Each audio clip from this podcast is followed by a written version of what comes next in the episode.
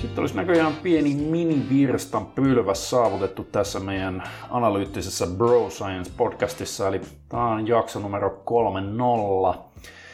Kovasti on aina lupailtu, että yritetään parantaa tapojamme näiden julkaisun suhteen tässä. Ja no ehkä tietysti mielessä edellisessä kesti joku kuukausi sen takia, että se loju mun editointipöydällä kiireellisempien projektien johdosta niin kolme viikkoa, nyt tää loju vaan kaksi ja puoli viikkoa.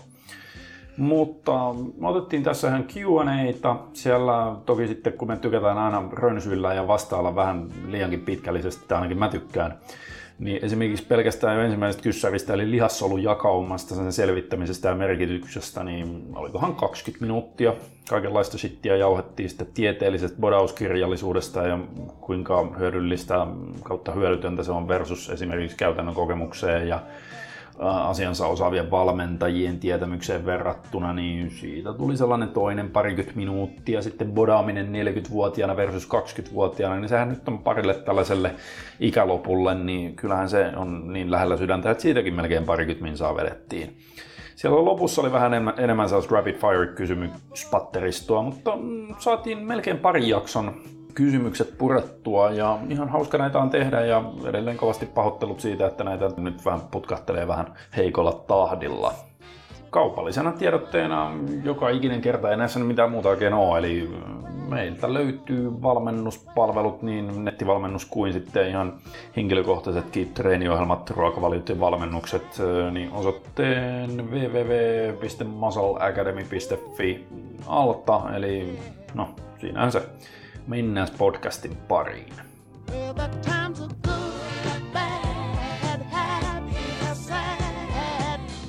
Joo, eli nyt on Wheelaniuset Hulkki podcast ja tämä 3-0. Tasapyöreitä. Joo, Vai joo, miten joo. se voi sanoa? Vihdoinkin saadaan taas uutta jaksoa. Kyllä, olkaa kärsivällisiä, kyllä me näitä yritetään saada. Että ei, ole aina, ei aina halua selitellä asiaa, mutta me ollaan tehty siis helvetillinen määrä podcasteja. Ollaan, joo, mutta ei vaan tänne. Ne ei vaan tänne. Ne on niin kuin eksklusiivisesti jokaisen kuunneltavissa, jos niikseen haluaa. Muotoillaan Niinpä, näin. niinpä. Eli, eli tuota meidän valmennuksen, valmennuksen puolelle, joka on sekin edennyt loppusuoralle. Joo, ja, ja siis, uutta pukkaa sitten syksyllä. Kyllä, kyllä. Joo, eli Muscle Challenge Prossa, niin kyllä me ollaan sinne joka viikko tehty privaattipodcastia ja sitten se tavallaan hälventää, vaikka mä olen ihan periaatteessa kyllä ihan kirjaimellisesti diplomi-insinööri. Mm. Siis mulla on paperi, joka todistaa sen. Mm. Mutta todellisuudessa mä en selkeästi ole mikään kauhean diplomi-insinööri, koska mä, mulla on niin vitun huonosti organisoitu nämä kaikki, kaikki hommat. Että, tiedätkö, että mä oon silleen, että hetkinen podcasti. No joo, joo, kyllähän vittu taas nautettu viimeisen kolme viikon aikana neljä podcastia tai jotain Niin. silleen. Mutta sitten kun ne on niin kuin, mitä podcasteja? Joo, niin menee tää- ihan tää aina, joo, joo.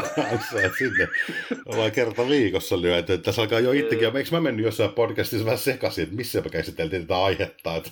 Se meni niin päin, että sä menit siellä meidän privaattipodcastissa sekaisin, että me oltaisiin jossain aiemmassa privaattipodcastissa käsitelty, vaikka me oltiin oikeasti sitä aihetta Niin niin oli. käsitelty Villeniuset Hulkki-podcastissa. Joo, oi Jesus. Mutta joo, Joo. tällä tyyli, tällä tyyli ollaan edetty ja, ja tosissaan, hei nyt tänne on vihdoin Suomeenkin tullut kesä, sullahan se on se Lepsan ja sulla on koko ajan, täällä on ihan hemmetin lämmin, että jos täältä kuuluu vähän ääniä, niin johtuu siitä, että mulla on ikkuna auki ja toisaalta mä joudun nyt juoda tässä samalla, että antakaa anteeksi. Joo, joo. Mutta varmaan saadaan, koska keskimäärin meidän äänenlaatuhan on parantunut. Joo, siis tämä on, sinänsä mähän ounastelinkin tätä, että vaikka mä jossain kohtaa silloin panostin sen joku sadan euron verran tuohon Tascamin DR05 digitaaliseen audiorekorderiin, millä me sitten nauhoitettiin niitä jossain kaikuvassa huoneessa sun kämpillä. Joo, tai esimerkiksi Merihaan voimalaitoksella, missä kaikki pallopompottelut Jytkät siellä kuuluu. seinän toisella, toisella puolella kuuluu, niin se on silti paljon parempi se audiolaatu siinä kohtaa, kun molemmat on omalla läppärillä, vaikka Mm. pelkän läpp- sähän puhut läppärin tuohon omaan mikrofoniin. joo tämä on hullu, että mulla on MacBookin oma mikrofoni, en edes tiedä missä se on tuolla koneessa. en mäkään siis tiedä missä Se nämä on siinä, Se, ja sitten mulla on tämmöiset, nämä oli mulla käytössä ekan kerran kisadietellä nämä kuulokkeet 2009. Okei, okay, joo. Adidaksen tämmöiset niin nappikuulokkeet, millä mä vetelin niitä kaiken maailman hä- härvelysharjoitteita välillä, tiedätkö, kun niistä tykkää kuunnella Joo. musiikkia, kun ne on tylsiä, tylsiä tehdä, niin nämä on nämä samat, nämä oli ennen keltaiset, nyt nämä näyttää lähinnä tällaiselta kulahtaneelta, valkoiselta. Kulahtaneelta, vai joo, ruskea-valkoisilta. joo, Et ja niin mulla on, kyllä me ollaan tämä aiemminkin joskus mm. Mm. niin selitetty, että me molemmat panostettiin, me investointiin joku, oliko se ja vehkeet Joo, ja mikrofonit. molemmat ja... ostettiin headsetit, ja ne oli jotkut, eh, no ei ne nyt mitkään markkinoiden kalleimmat, mutta ne oli 40 niin kuin Pätevät. kappale. Joo, piti olla. Joo, Logitechit tai jotain, ja ihan paskat. Joo. Ei, niin kuin, ei kuulu ääni, ei kuulu mikään. Hirveän härvellyksen jälkeen loppujen lopuksi se paras niin kuin audiolaatu mullakin on se, että kun mulla on onneksi joku tällainen ihme läppäri, joku HP Omen.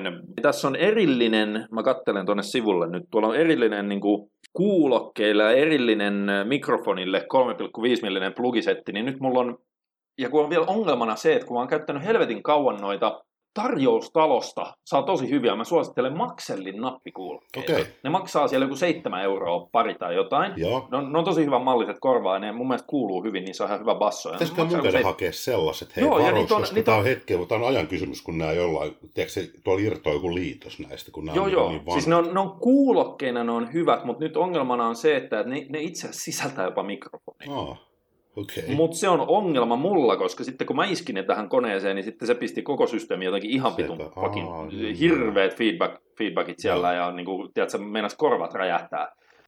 Ei, siis mun piti ottaa nämä vanhat iPodin kuulokkeet, Mm. nappikuulokkeet, koska näissä ei ole mikrofonia. Niin just. Ja sitten mulla on Bill-teeman 2 euron 95 sentin, eikö se näin paljon Joo, maksanut? oli. Niin joku, joku erillinen mikrofoni, minkä mä oon nyt kiinnittänyt tällaiseen vitun stringi tanktoppiin, että se pysyy. joo. Niin. niin, tota, niin tällaisella setillä sitten Aika väännetään kova. näitä, mutta Mutta hei, Tää nyt on niin saatana tylsää. Niin, jo- joita, joita me kompensoidaan sitä ainakin näennäisesti ammattimaisella sisällöntuotolla, niin kuin tuolle asiapitoisuuden No. osalta. No, huomaatko, sanoin näennäisesti. Mm. eikö, eikö meillä nyt ole niin kuin lähinnä tällainen, että kun me ollaan analyyttinen Bro Science podcasti, niin pointtina on vaan sitten niin kuin jauhaa mahdollisimman pätevän kuulosesti paskaa, vaikka todellisuudessa me ei Kyllä. tiedetä yhtään, mistä me selitetään. Tämä on nimenomaan tämä homma juju. Joo. Mutta nyt loppuu tämä, tämä oikeasti paskan jauhaminen tähän alkuun, koska meillä menee muuta aika tähän. Ja, ja Kyllä, eikö hei, näin? hei. No. Heinäseivas Hietalan HST. Ai niin, joo. Annas tulla. nyt ei. That's my favorite Joo. part of the show. Ei saatana. Joka ei ymmärrä, mistä kyse, niin muutama jakso takaisin tai käykää kuuntelee. Tai Taisi vaikka viimeiset neljä, viisi jaksoa, niin kuin Niin, niin, niin. kukaan Ei, ei kun siis... kuunnella HST-päivityksiä. niin, vaikka ne ei enää liity Ei HST liity, ollenkaan. niin, Mutta, se on joo, justiin joo. se.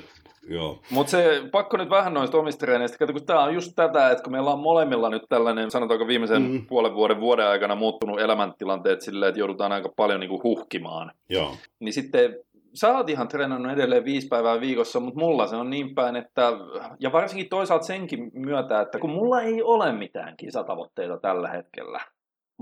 Toki mulla on aina se, että kun mä treenaan, niin mä haluaisin, että se olisi tavallaan eteenpäin vievää. Edistävää. Joo. Niin, jollain tavalla, että se ei ole vaan sellaista niin kuin working out. Joo. Eli että se olisi nimenomaan training eikä working Mm. out. Suomeksi ehkä niin kuin harjoittelua eikä liikuntaa. Just näin. Jotain niin kuin eteenpäin tähtäävää. Mutta sitten rajo- käytännön rajoitteena on ollut se, että, että kun tuntuu, että ei niin kuin tunnit riitä vuorokaudessa, niin tota, sitten yksi helvetin niin kuin kätevä ajankäytöllinen keino oli vaan se, että no vittu, ei mun tarvitse treenata kuin kolme päivää viikossa nyt. Joo. Siis silleen, ja mä oon koko tämän vuoden mä oon tehnyt sitä, että kolme päivää, kolme, maksimissaan kolme treeniä viikossa. Joo. Ja se HST, hän itsessänsä, sehän on, se menee suoraan siihen. Mä sain sillä priorisoitua hyvin, Mm. just niin kuin ö, yläkroppa kautta jalat eri jaksoissa. Ja nyt kun on ollut, niin tämä on tavallaan aika hauska, kun mä oon vetänyt tätä mun metabolis-funktionaalista hybridiä, vähän niin kuin diettitreeniä, Joo. kolmella treenillä viikossa, niin silloin kun se on rajallinen se treenien määrä niin kuin viikon aikana, Joo. ja mä vedän silleen, että se on käytännössä niin kuin jalat yläkroppa, jalat yläkroppa ja kolme kertaa viikossa treeniä, eli siellä aina Just vuorottelee, Joo. niin kun sulla on neljä lepopäivää kuitenkin viikossa, niin mä pystyn rikkomaan niitä metabolisen treenin ns-nyrkkisääntöjä aika hyvin. Joo. Siis tarkoitan sitä, että kun metabolinen treenihän on itsessään sehän saatanan salakavalan niin kuin hermostolle sellaista tappoa. Oo, joo. On. Et siellähän vaikka sä et vetäisi failureen mitään niitä perussarjoja tai niitä salikomedia heilumissarjoja, niin se luonteeltaan se metabolinen treeni, missä tehdään happivajeessa ja ö, mahdollisimman niin kuin moni, monen lihaksen yhteistyö, liikeketjuja ja tolleen niin kuin nopeudella pitkiä sarjoja tai lyhyitä sarjoja ja liikkeet liikkeinä, niin se on hermostolle joka kerta ollut mulla, niin kuin vaikka mä oon lukenut sen niin monta kertaa, kokenut sen niin monta kertaa, niin aina se on tullut vähän yllärinä, että helvetti tää vetää hermoston tilttiin. Just näin. Niin nyt, kun mä treenaan niin vähän, silleen kuitenkin mä treenaan vaan, että se on maanantaina yläkoppa, keskiviikkona jalat, perjantaina yläkoppa ja sitten seuraava viikolla päinvastoin. Just. Niin mä oon saatana vetänyt metabolista treeniä failureen. Niin. se on muuten totta, joo. Siis silleen, että kun sä et pääse treenaamaan niin kuin määrällisesti edes niin, kuin niin paljon, mitä ehkä kannattaisi treenata, joo. niin silloin sä pystyt jo vähän rikkomaan niitä, niitä fatigue managementin sääntöjä siinä. Joo. Koska se, se, koska se treenifrekvenssi tai volyymi ei pääse edes sellaiselle tasolle, mitä sen niin kuin kannattaisi olla. Niin se on ollut niinku hauskaa, että voi vaan niinku periaatteessa riehua niiden metabolisten treenien kanssa, vetää ne failureja, vaikka tietää, että tämä on nyt tavallaan niinku väärin, Joo, kirjaimellisesti kyllä. väärin. Että se ei ole vaan väärin, väärät metodit, vaan se on niinku väärät, väärät metodit. Aivan. Onko se, ei, mutta onko se silloin niinku oikeat metodit? Niin se on tavallaan oikeat metodit sillä, eikö se voisi näin laskea? mutta siinä, on, siinä on se oma hauskuus, tiedätkö, että kun vetää metabolista treeniä failureja, niin ainakin tulee sellainen niinku olo, että on jotain tehnyt. No joo. Kyllä. Ja tuo on ollut sun, ihan hyvä tavallaan sun tilanteeseen nyt vetää tota reeniä, että se on niin ajanut asiansa. Miten he, meillähän oli aiheena, luvattiin viimeksi, siis luvattu käydä kyssäreitä läpi, koska niitä oli Kyllä, ja niitä on... aivan armoton läjä. Ihan hirveä läjä. Mä, mä itse asiassa eilen yöllä, mä kävin niitä läpi sieltä, ne oli vittu podcastista 24 saakka oli vielä vastaamattomia Joo kysymyksiä kautta kommentteja, niin nyt kun me ollaan höpisty ja tähän voidaan päättää Heinäsevä Hietalaan HST höpinät. Ei, puhu, ei puhuttu sun, sun treeneistä ollenkaan, ei. vai haluatko Sivutetaan nyt ne tällä kertaa. Käytetään mieluummin aika mielenkiintoista. Ensi kerralla sitten voidaan. Mikäs se olisi silloin, silloin Elite Pro Vileniuksen syklitys? Niin, mä ajattelin puhuvaa asiaa siinä, niin. tota, hyvää vastapainoa tälle sun. Pysyy siinäkin. Joo, joo, joo. Pieni balanssi näissä meidän podcasteissa. Joo, joo. Tota, Mutta mun mielestä ruvetaan käymään joo, vanhuusjärjestyksessä. Joo, niin hirvittävä läjä tossa, hei. Ja yritetään nyt saada, siis näitä on niin kauhean läjä, että näitä ei missään nimessä saada tällä kertaa kaikkia purettu, mutta jos vaikka yritettäisiin Yrit, puolet. Kyllä. Yritetään. Yes. Tai ehkä tämä nyt vähän ajautuu sivuraiteelle jossain kohtaa. Eli podcast 24 lähtee kommenteista, niin siellä on Hermo nimimerkki kysynyt, että kuinka voi saada selville, omaako enemmän hitaita vai nopeita lihassoluja.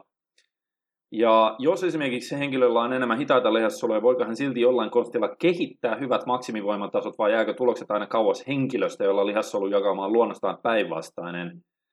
Entä onko asialla vaikutusta lihasmassan kasvatuksen? Tuossa on varmaan kolme, neljä kyssäriä. Mm. Ensimmäiseen hän on, on se, että no kukaan tuskin mitään lihasbiopsioita lähtee ottamaan. Niin, no se olisi semmoinen hyvin tieteellinen tapa todeta sitä, niin. mutta sitä pitäisi ottaa aika monesta paikkaa. Niin, vaikka eikö niillä ole tämä perinteinen biopsia, siis biopsia on vaan se, että, että sulle työnnetään sellainen Joo. näytteenotto tota, niin kuin, vähän niin kuin harppuuna Joo. äh, niin kuin lihakseen, sieltä otetaan kirjaimellisesti palanen. Joo. Ja sitten se pistetään mikroskoopin alle ja katsotaan, että se oli nopea. tai silleen, niin, että mikä se jakauma siellä on käytännössä, että kuinka paljon siellä on tyyppiä 1, tyyppi 2A, tyyppi 2B, ja ei, käytännössä normi-ihmisillä ei ole mitään, tiedätkö, supernopeita tai tuollaisia, mitä esimerkiksi Colin Jacksonilla testattiin 15 prosenttia. Se, oli. se biopsia-homma niin mun mielestä, jos sä muistat sen, miten se menee niin kuin tutkimuskirjallisuudessa, niin nehän käyttää niin kuin yläkopan lihakselle hauislihasta joo. ja alakopan lihakselle, oliko se? Et, etureisi muistaakseni, joo. Joo, koska ne korreloi käsittääkseni kohtuu hyvin niin kuin ylä- ja alavartalon lihasten joo. kanssa, hauis ylävartalon ja etureisi alavartalon. Mutta sitten se käytännöllinen metodi on se 80 pinnan maksimitoistotesti. Mm. Miksi, mä en tiedä, onko siitä mitään uudempaa tullut, mutta Ei, tämä oli jo joo, iät ja ajat joo. sitten. Eli mä, mä ihan ulkomuistista tätä, mä oon joskus ensimmäisen kerran joskus 90-luvulla lopulla lukenut tästä aloittelevana bodynörttinä, niin se on silleen, että sä voit periaatteessa testata ensin sun ykkösmaksimin, jos sä et tiedä mm. sitä jossain liikkeessä. Eikö se ollut silleen, että äh, hauiskento on mun mielestä ehkä vähän huono liike siihen yläkopalle, koska siinä voi huijata niin, niin paljon. Mutta se toisaalta se lihas niin kuin korreloisi hyvin, mutta, mutta sanotaan joku penkkipunnerus. Joo. Se varmaan aika moni sen oman miespuolinen se oman maksiminsa tietää. Kyllä. Ja ehkä just joku kyykky, jalkapässi, mm. maastaveto, mitä lieneekään. Se, että sä, sä tiedät yhdestä ylävartalo, yhdestä alavartaloliikkeestä, niin sä tiedät sun ykkösmaksimin, niin sä isket siihen tankoon 80 pinnaa Joo. siitä. Sen jälkeen sä teet, ei nyt millään sysipaskalla tekniikalla, mutta ei myöskään Mm. millään sellaisella tiedätkö, tuntumapodaus niin. puristelutekniikalla, vaan sä teet niinku sellaisia hyviä toistoja, mitkä voisi jossain esimerkiksi toistokisassa mennä läpi Joo. silleen, että, että se on täysliikerata vaikka penkissä, että se on rinnasta lukitukseen, eikä nyt mitään hirveitä pomppuja tai tiedätkö, niin kuin puolen kilometrin kaaria selässä. Niin sä teet sen sillä niin monta toistoa kuin tulee. Ja sitten siitä on niin kuin taulukko. Et eikö se ollut näin päin, että se on keskimäärin noin kahdeksan toistoa. Oliko se niin päin, että jos sä oot silleen suht normi joo. jakaumalla? Jos sillä tulee alle 18, vaikka 6 tai 14, niin sä oot todennäköisesti hyvin Mm. Nopea nopea, solukkoinen, sol- solukkoinen, koska sulla on huonot kestävyysominaisuudet. Ja sitten jos siellä tulee vaikka 10 tai 12 toistoa, niin todennäköisesti aika, aika paljon hidasta solukkoa, koska sä saat niin suhteessa siihen sun omaan maksimivoimatasoon, niin sä saat niin paljon Just. siis sulla on hyvät kestävyysominaisuudet, sä saat paljon toistoja. Niin toi on niinku sellainen keino, millä sä pystyt hyvin Vähän se- nopeasti joo, vähän niinku koti, antaa osviittaa osviittaa, mutta lähinnä Mm. se, että sitten ei kannata niin sillä lailla hirttäytyä kiinni, niin että jos miettii niitä eri lihassolutyyppejä, että käytössä niitä se kolme on ykköstyyppi, jotka on niitä kaikkein hitaampia, Mm. ja se luurankolihaksesta puhutaan, ja sitten on Joo. kaksi A, mikä on se keskinopeasta, nopeimmat kaksi B-tyypin, niin, niin, niin kun justiin, mi- minkä takia ne toimii näin, nehän käyttää eri energiajärjestelmiä myös hyödykseen silloin. No siis kaikkihan niistä pystyy käyttämään päällekkäin, käsittääkseni samoja energiajärjestelmiä, niillä on tendenssi käyttää, esimerkiksi No, hitaammilla joo. lihassoluilla on tendenssi käyttää aerobista. Joo, tai siis sanotaan näin, että siellä ihan nopeammassa päässä, niin kaksi B-tyypin lihassolulla, niin ei ole mun käsittääkseni, hir... tämä on niin kuin mun käsittääkseni, mä oon sitä lukenut aikoinaan, niin ne ei Mm. saa niin kuin sitä rasvojen oksidatiivisesta metaboliasta energiaa. Että se perustuu myös pelkästään niin kuin siihen glykolyysiin. Eli jos nyt puhutaan niistä kaksi B-tyypin. Oliko toi täysin eksklusiivinen, koska nyt mä, mä, Joo, mä esimerkiksi mä puhun täysin ulkomuistista. Joo, niin nyt. minäkin mä en, mä en nyt. pysty Että mulla, mulla on tätä. tämmöinen mielikuva. Sitten taas, niin kun, jos puhutaan sitä kaksi ykköstyypin soluista, niin ne saa kaikesta, mutta siellä on valtaosio se rasvojen hapettamisesta Mm, mm, tuleva joo, energia. joo. Tämmöisiä solujahan on tyypillisesti esimerkiksi asentolihaksissa, Joo, eli, joo, eli jalkapohjassa Joo. muualla, mitkä vaatii sitä, että ne jännittyy niin kuin, no, unta lukuun ottamatta niin kuin käytännössä koko ajan pitkin päivää, ja ne ei juuri väsy. Ja sitten Joo. tavallaan se 2A-tyyppi on niin kuin kompromissi näistä molemmista. Tai niin kuin, Mhm. mm-hmm. siellä on tavallaan molempia ominaisuuksia. Että siellä on ok paljon mitokondrioita, mitä taas niin kuin niissä 2A, 2B-tyypin lihassoluissa ei ole. Mm. Ja samoin siellä on sitten, niin kuin, jos miettii, että se on myoglobiinia, on ihan kohtuullisen paljon, mitä taas ei niin kuin, niissä 2B-tyypin lihassoluissa ole. Mm.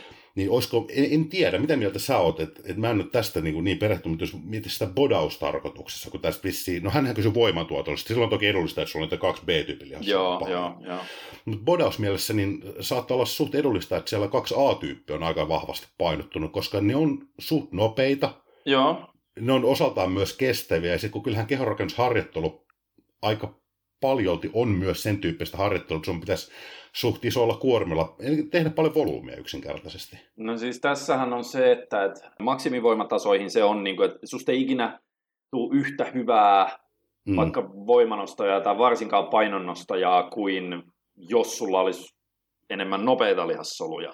Mutta se ei taas tarkoita, etteikö susta voisi tulla tosi hyvää, koska harjoittelun spesifisyys voi viedä jopa niin kuin epäsuotuisilla geneettisillä ominaisuuksilla silti eteenpäin.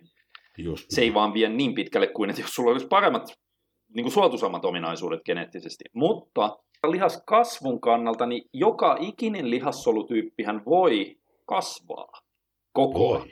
Siinä on vaan se, että, että se menee vähän karkeasti ottaen niin päin, että kaikkein eniten lihaskasvupotentiaalia on niillä tyyppi 2B-soluilla. Sitten Yes. Siitä mennään alaspäin, niin tyyppi ykkösellä on kaikkein vähiten kasvupotentiaalia, mutta niilläkin on kasvupotentiaalia, eli se On. ei ole nolla. Ei. Ja, ja sitten se tyyppi 2 on näiden kahden välistä.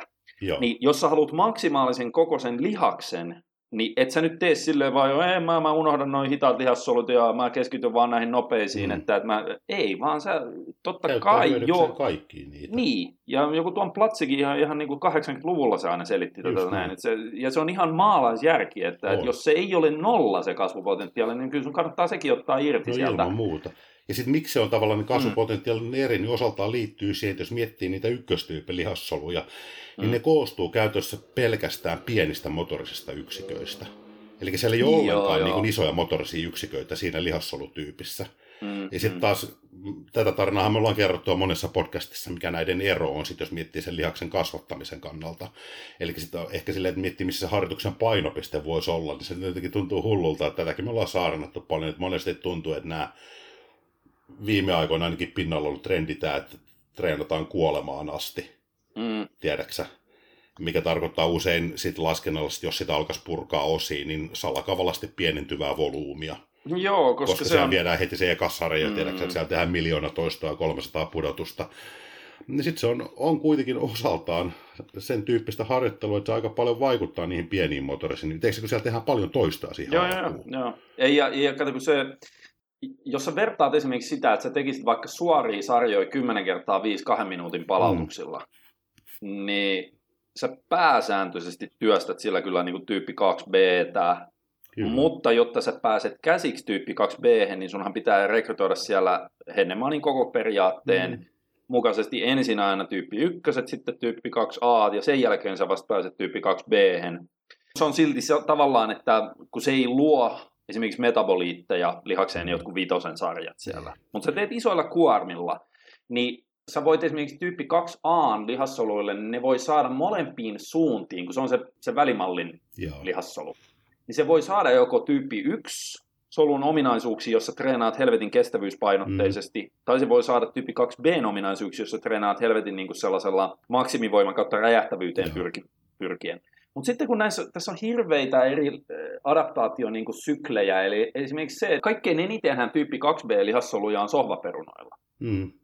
Se on sellaisella, jotka ei ole ainakaan muutamaan kuukauteen niin treenannut kauheasti niin oikeasti mitään. Joo. Eli sellaisella, joka on vaan levännyt paljon, niin sillä on sillä hetkellä, kun saatat siltä lihasbiopsia, niin silloin kaikkein suurin osuus niitä kaikkein nopeimpia mm. lihassoluja. Koska heti kun sä rupeat tekemään vaikka sanotaan kovaa voimanostotreeniä, Joo. niin se rupeaa konvertoimaan sun tyyppi 2B sinne 2A suuntaan. Mutta sitten kun sä vedät sinne taperin tai deloadin tai tollasen, niin sitten se tavallaan tulee takaisin sieltä. Yes. Et se harjoittelun spesifisyys tulee mun mielestä vastaan siinä kohtaa, että jos sä tiedät, että sä haluat vaikka enemmän lihasmassaa tai sä tiedät, että sä niin. haluat enemmän maksimivoimaa tai perusvoimaakin, ei sun kannata tehdä sadantoiston sarjoja ei, tai ei, juosta ei, jotain niin kuin lenkkiä Joo. hirveästi.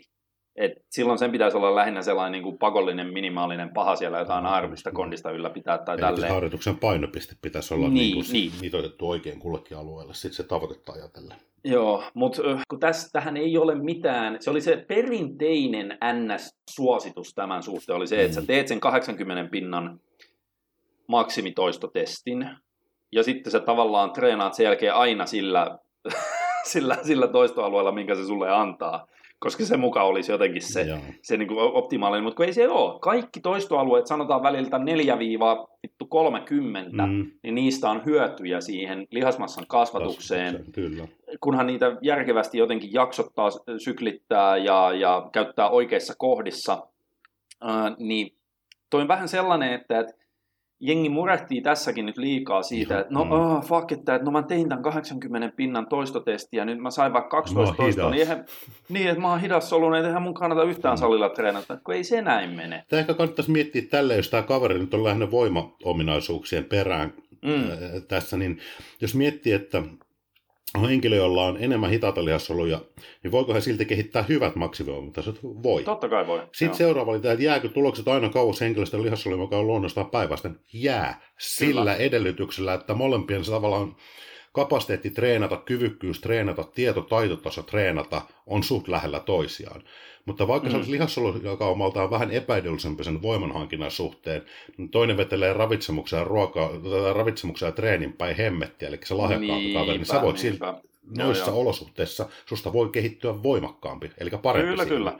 Eli joo, tuota kannattaisi miettiä niin kuin sit sen kokonaisuuden kannalta tosissaan. Joo. Eli susta voi tulla vahva, vaikka sä et olisi optimaalisesti lihassolujakaan, optimaalisella lihassolujakaummalla varustettu. Joo. Sen takia ei kannata jättää menemättä salille.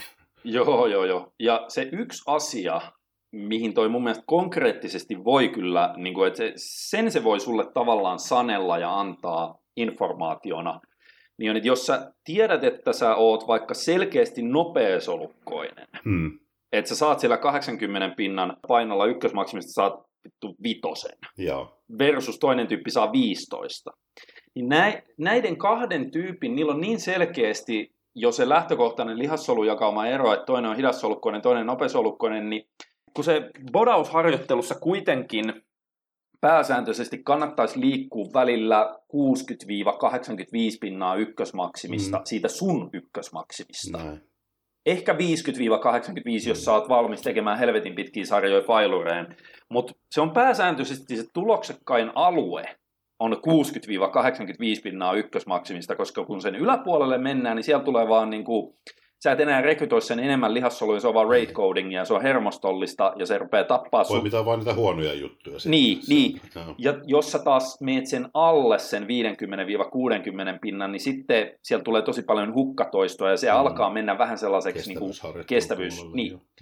niin se nopeasolukkoinen tyyppi tietää, mm, että sille se ehkä sanotaan 60-85 pinnaa toistoalue, niin se voi vastata sille 5-15 toistoa. Mm.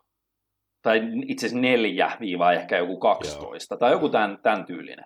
Kun taas se sama suhteellinen alue sille hidassolukkoiselle, niin se voi olla 10-25. Nimenomaan. Siis joku, joku tämän tyyppinen. Joo, joo, joo. Eli, eli keskimäärin, jos sä tiedät, että, sä oot, että sulla on paljon hidasta solukkoa, niin sun, sun ns. lyhyet sarjat on pidempiä kuin nopeasolukkoisella, ja sun pitkät sarjat on pidempiä kuin nopeasolukkoisella, ja huomioon se päinvastoin. toistoalue, se, missä Niin, niin, kannattaa niin. ikään kuin työstää tuollaisella oikealla prosentuaalisella Joo. osuudella. Ja sitten- Tuo on niin hyvä pointti, hei. Joo, monelle. ja sitten se esimerkiksi, mitä Renaissance Periodizationilla näissä volyymi, volyymiopuksissa ja tällaisissa, sitähän ne painottaa aina, että käytännössä jos sä oot hidassolukkoinen, niin se tarkoittaa, että siis monen itse Mm. summautuvan tekijän kautta, että sun todennäköisesti sun MRV on korkeampi kuin nopeasolukkoisella, Aivan. jolloin sä joudut todennäköisesti käyttämään vähän enemmän volyymia sun treenissä kuin Mm. se nopeasolukkoinen. Just. Ja se osaltaan johtuu siitä, että nopeimmat lihassolut on yksinkertaisesti vahvempia, ne pystyy, sä pystyt käyttämään nopeasolukkoisena enemmän kuormia, jolloin Mm. se on traumaattisempaa, sä pystyt yhdellä sarjalla tuottamaan enemmän damagea, Mm. ää, jne. Ja sitten siellä on muitakin tekijöitä siinä, mutta et, et, et, siellä on tällaisia hyvin karkeita, niin kuin ihan käytännön treeneihin vaikuttavia, että jos sä oot hidassolukkoa, niin todennäköisesti pitää tehdä paljon sarjoja, ja sä pystyt tekemään ne keskimäärin lyhyemmillä palautuksilla kuin se nopeasolukkoinen jätkä Näin. Ja niin edelleen. Mutta sitten, että sä, että sä murehdit siitä, niin se on ihan bullshittia. Se on totta. Tässä tuli nyt meidän perisyntti sitten harrastettua. Joo, Jälleen kerran tämän takia me ei saada purettua ikinä näitä kysymyksiä. Annettiinpa sitten semmoinen kevyt 22 minuutin vastaus tuohon. Ei siinä mitään. Luvataan, että seuraavan kysymyksen vastaus on, on se on minuutti per vastaaja. Koska tämä, Ei- ei, ei tämä, voi- tämä ei- mahdollistaa sen. Kyllä nyt Ei, ei, ei, sopeudu. tuu tapahtu, ei, ei So-. Sopeudu. Ei, tämä on pelkkä luettelo vaan nyt. Aleksi P., mä otan nyt ohjat tässä. Hei, kiitoksia mielenkiintoisista podcast-jaksoista. Olisiko teillä antaa vinkkiä, mistä löytää, luot, mistä löytää luotettavia ja laadukkaita tieteellisiä artikkeleita podailuun kautta voimailuun liittyen? Mitä journaleita tai tieteellisiä julkaisuja itse luette? Vedä semmoinen kompakti omista suosikeista.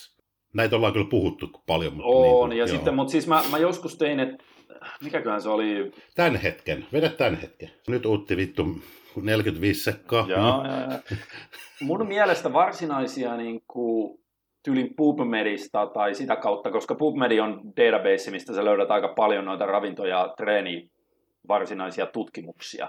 Joo. Sä voit hakea sieltä niitä ja sitten sä voit mennä lukemaan niitä full tekstejä. Mä itse olen tehnyt sitä vuosikaudelta tolleen, mutta mä en suosittele sitä melkein kenellekään, koska se on vähän sellaista nysväystä. Eli parempi nykyisin on, koska on olemassa, siis vaikka sä haluaisit sitä ihan oikeasti akateemista ja tieteellistä tietoa, mitä tämä Mm. nyt tässä oikein erikseen niin penää, niin ehkä niin kuin oikeasti maksaa jostain hyvästä research reviewsta, Just joista näin. mun mielestä niin kuin se kaikkein vanhin ja edelleen, se ei ole kauhean kalliskaan. Mä en tosi muista, mitä se viime vuosina on maksanut, toi AARR. Eli Alan Aragonin Just, toi mä olin just research. se, koska mä ostin niin. itse joku aika sitten siihen oikeudet. Tuosta Joo, varmaan joo. vu- vuosi puolitoista sitten. Siis se on se vanhempi, ja sitten nykyisin hän on tullut, tosin se on paljon kalliimpi, niin on MAS, eli Joo. MAS, ja se on joku Monthly Applications in bla bla bla. Siellä on Greg Knuckles ja oliko se Eric Helms ja olikohan Zordos tai joku. Mutta se tota, siis tällaisia on olemassa, eli, eli nämä tyypit on tehnyt tavallaan sen kirjallisuuskatsaustyön sun puolesta, ja ne on Kyllä. sitten summannut sen aina niin kuin vähän pikkasen selkokielisempää, mutta edelleen, että siellä on ne oleelliset pointit esimerkiksi bodausharjoittelun kannalta, ja siitä ei tarvitse hirveän paljon maksaa ainakaan siinä Aragonin reviewissa, että sitten se määssi on vähän, se taitaa maksaa joku 30 kuussa, että se on jo niin kuin, se jo jonkin verran maksaa, mutta Joo. tällaisia on olemassa. Äh, ihan omana sivun noottinaan on se, että et, et kannattaa aina muistaa, että sellainen puhtaasti akateeminen kautta tutkimus kautta tieteellispainotteinen julkaisut ja kirjallisuus, niin varsinkin Sä kysyt Eric Helmsilta, sä kysyt Mike Israelilta, mm. sä kysyt kaikilta näiltä, jotka on itse ihan akateemikkoja niin nehän sanoo, että eihän tiede, ei, ei, ei tutkimus anna mitään muuta kuin sellaisia geneerisiä, hyviä lähtökohtaisia arvauksia. Näinhän se on. Eli, eli sä et voi rakentaa mitään kauhean hyvää treeniohjelmaa käytännössä tai tuollaista sen perusteella, että sä tiedät kaiken, mitä PubMedissa lukee, vaan sä saat sieltä sellaisia lähtökohtaisia arvauksia, että okei, jos mulla on kymmenen valmennettavaa ja mulla ei ole mitään lähtötietoja näistä, niin sitten jonkun tutkimuksen perusteella keskimäärin vaikka 18 sarjat kasvatti enemmän voimaa mm. kuin 18 on sarjat. Mutta kun siellä saattaa olla ne pari tyyppiä, joilla on vaan niin jostain pakin luonnon oikkusyystä, niin se on päinvastoin. Just. Ja joka tutkimuksessa on näitä negatiivirespondereita ja non-respondereita sun muita, niin sen takia se yksilötasolla, käytännön tasolla, oot se sitten valmentaja tai itse treenaaja, niin sä voit ottaa sen tutkitun tiedon ainoastaan sellaisena vähän niin kuin valistuneena mm. arvauksena, osoituksena siihen suuntaan, mihin se keskimäärin massa väestöllä mm. niin kuin saattaa mennä. No, niitä kaikki mutta... mielenkiintoisin, ainakin niin. itse mietin sitä, että sun minuutin vastaus veni ihan helvetti pitkäksi, mutta niin kuin, että se on, No et, mitä sä odotit? Niin, mitä mä, vittua sä mä, odotit? Mä, luulin, että mä, saa, mä olisin pystynyt hieman hillitsemään, mutta et, toi mitä Utti sanoi, toi, toi on, niin kuin, toi on niin kuin järkevää, se kannattaa jokaisen ottaa huomioon se, että niitä ei kannata tulkita niin kuin, jos ei osaa tulkita. Tiedätkö että mm. niistä tehdään just niitä tavallaan, niitä pidetään, tai niinku nime, niitä nimenomaan ei tulkita. Siellä on joku tutkimus tavallaan, tai, tai joku metanalyysi, minkä sä ää, luet, luet johtopäätelmät, sitten sen jälkeen sä alat pitämään sitä niin kuin universaalina totuutena, ja sitten kuitenkin nämä ihmiset, kelle me nyt tässä podcastissa puhutaan, ovat kiinnostuneet näistä asioista ei sen takia, mikä keskimäärin toimii ihmiselle tai terveysnäkökohdista, vaan miten saisin kasvatettua isommat lihakset, niin noiden tutkimusten soveltaminen käytännön mm. omaan mm. harjoitteluun on tosi riskaabelia. Joo, joo. Et itse mä luen noita monesti ihan siitä terveysnäkökulmasta. Mua kiinnostaa tommoset. Ehkä tuohon sulla sul oli hyviä, mutta semmoinen kun tiedät varmaan Stefan, mä en osaa lausua tätä gene, kun tämä on Ranskan en mäkään mitään patongin mussuttajien nimi osaa. Ranskalainen sukunimi, mutta Guenet on, on niin, niin, niin etunimi, etunimi sukunimi yhteen.com, niin siellä sivustolla kannattaa, siellä sivustolla kannattaa vierailla, koska tämä kaveri on niin kuin ihan helvetin pätevä omassa alusteella. Tämä on niin kuin, tämä sivustohan on, se on nyt Science of Body Weight and Health tyylinen.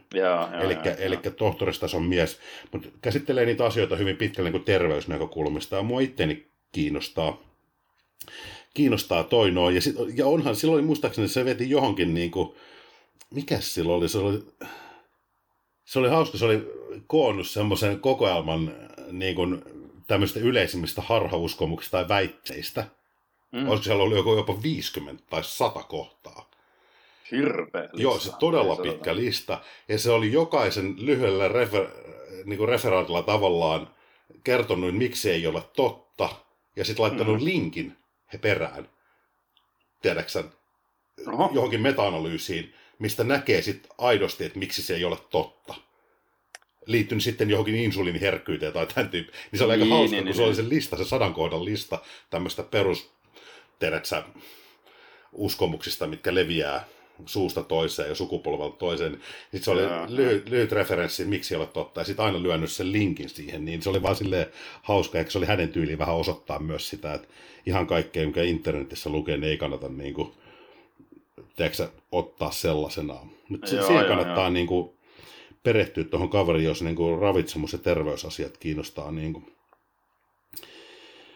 se oli totta, totta. Eikä, me, jos ravitsemus muuten, niin John Berardia olen aina tykännyt lukea. Mun mielestä siinä on... Se on kyllä vanha nimi. Se on vanha, se oli, joo.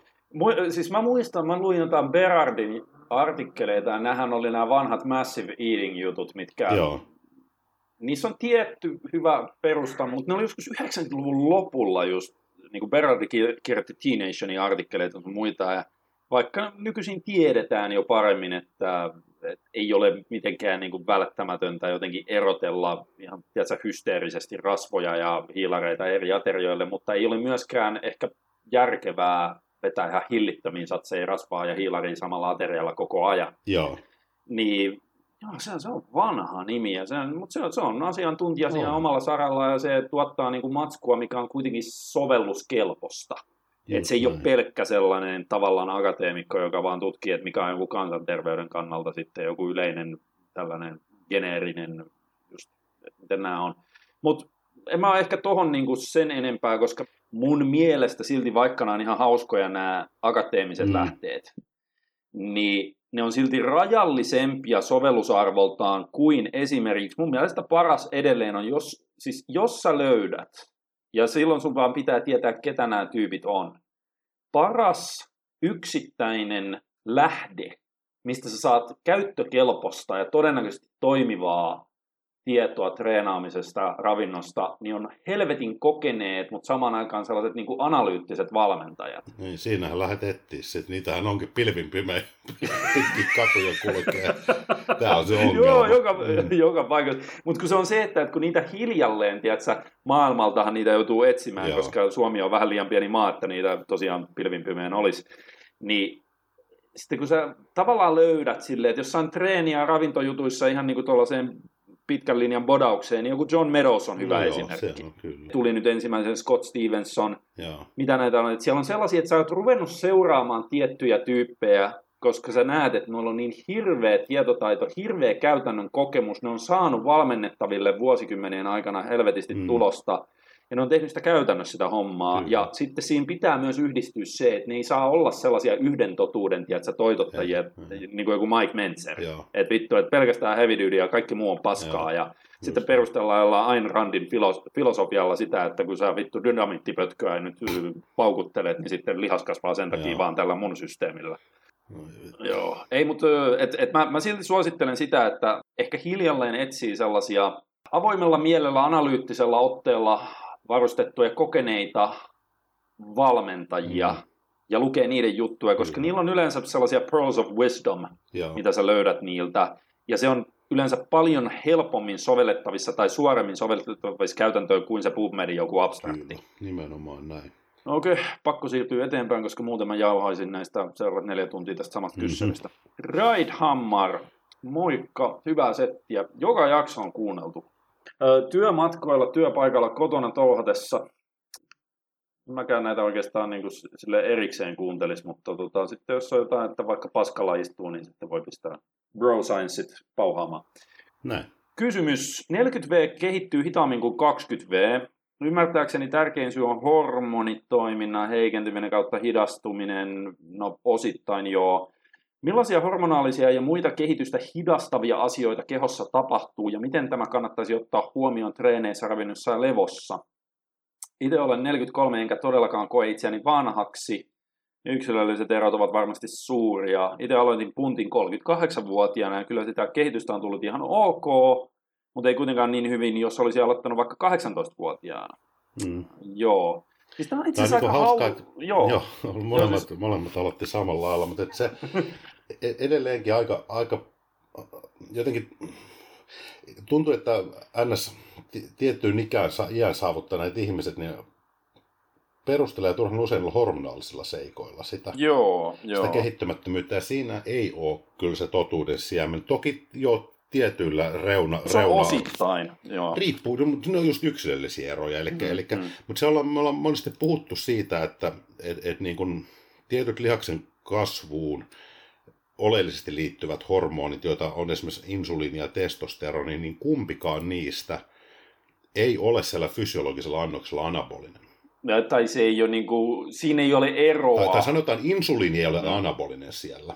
Mm. Siellä alueella, mitä me pystytään niin kuin, tavallaan fysiologisella tavalla esittämään. Testosteroni toki on, mutta kun se on siellä fysiologisella alueen ikään kuin ala versus ylä... ala versus yläasuella, niin mm. millä mm. se taso liikkuu siellä alueella, niin sillä ei ole käytännössä eroa, se lihas, miten se realisoituu lihaskasvuun. Siis sillä on hyvin, hyvin pieni ero. Et se, siinä on niin. lievä nousujohteinen trendi, mutta se ei tainnut edes olla tilastollisesti merkittävä merkittävä, eli, eli sellainen, että mm. kun tämä on tämä eli perinteinen... käytännössä sitä ei kannata niin kuin, ottaa huomioon. Että ainoastaan sitten suprafysiologisella, ja sitten jos on ihan mm. selkeästi vajausta, niin se alkaa muodostaa ongelman. Mä, mä vielä joudun avaamaan tämän, kun tuolla oli joku jostain aiemmasta jaksosta niin kuin oikein suuttunut, okay. kun me puhuttiin siitä, että, että silloin kun sulla on testosteronitasot on fysiologisella alueella, Joo. eli ne on terveen aikuisen miehen viitearvojen sisällä, mm Eli se on vaikka, jos on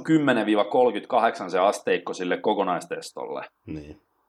niin sanotaan, että jos sulla on 12 tai 36, niin saat molemmissa saat viitearvojen sisällä, mutta siinähän sehän on kolminkertainen se ero. Joo. Niin se ei mene niin, että silloin kun sulla on 36, niin että se kehittyy sitten kolme kertaa nopeammin vaan niin. sä saatat kehittyä kolme prosenttia nopeammin tai niin. jotain tällaista. Niin. niin joku oli suuttunut siellä, kun se ei oikein ilmeisesti ymmärtänyt, ymmärtänyt, että puhuttiin nimenomaan siitä, että kun liikutaan fysiologisen alueen sisäpuolella, nimenomaan. vaikka ne erot olisi kolminkertaiset pahimmillaan, niin se ei hirveästi vaikuta siihen kehitykseen, mutta se milloin kehitykseen se testosteronin määrä vaikuttaa on, jos sä vertaat hypogonadisia tasoja, siis silleen, että ne on viitearvojen alapuolella, eli sulla on mm. selkeästi liian matalat testosteronitasot, että sä olisit terveydenkirjoissa. Jos siitä noustaan vaikka vain terveydenkirjoihin, niin silloin on merkittävä vaikutus. Ei pelkästään lihaskasvuun, vaan vittu sun koko elämänlaatuun, kaikkeen niin kuin terveyteen. Ja sitten sillä taas, jos sä meet normaalin terveen aikuisen miehen tasoista suprafysiologiselle tasoille, eli käytännössä rupeat käyttämään niin paljon ulkoista testosteronia, että se menee roinaustasolle, niin, niin sillä on merkittävä vaikutus siihen liaskasvuun. Kyllä. Eli tämä on se pointti. Joo, mutta tätähän me ollaan nimenomaan mm. sanottu, että siellä fysiologisella alueella kun liikutaan, niin erot on niin pieniä, että niitä ei käytännössä tarvitse ottaa huomioon. Ne, mm, ne, mm. Sieltä ei löydy niin kuin, tavallaan se viisasten kivi siihen lihaskasvuun tai kasvamattomuuteen. Ei. Eli jos ne ikään kuin tasot on terveen ihmisen tasot, mm. niin ei kannata niin kuin kiinnittää, kiinnittää huomiota siihen. Niin, et enemmän sit uskon, että kun ikää tulee, niin... Siellä on, siellä on muita siellä on, tekijöitä. Niin. Et se, mä voisin itse asiassa, mulla on mielessä useampikin tällainen, mä voin ehkä nämä ampua tuohon ja sä voit sitten Joo.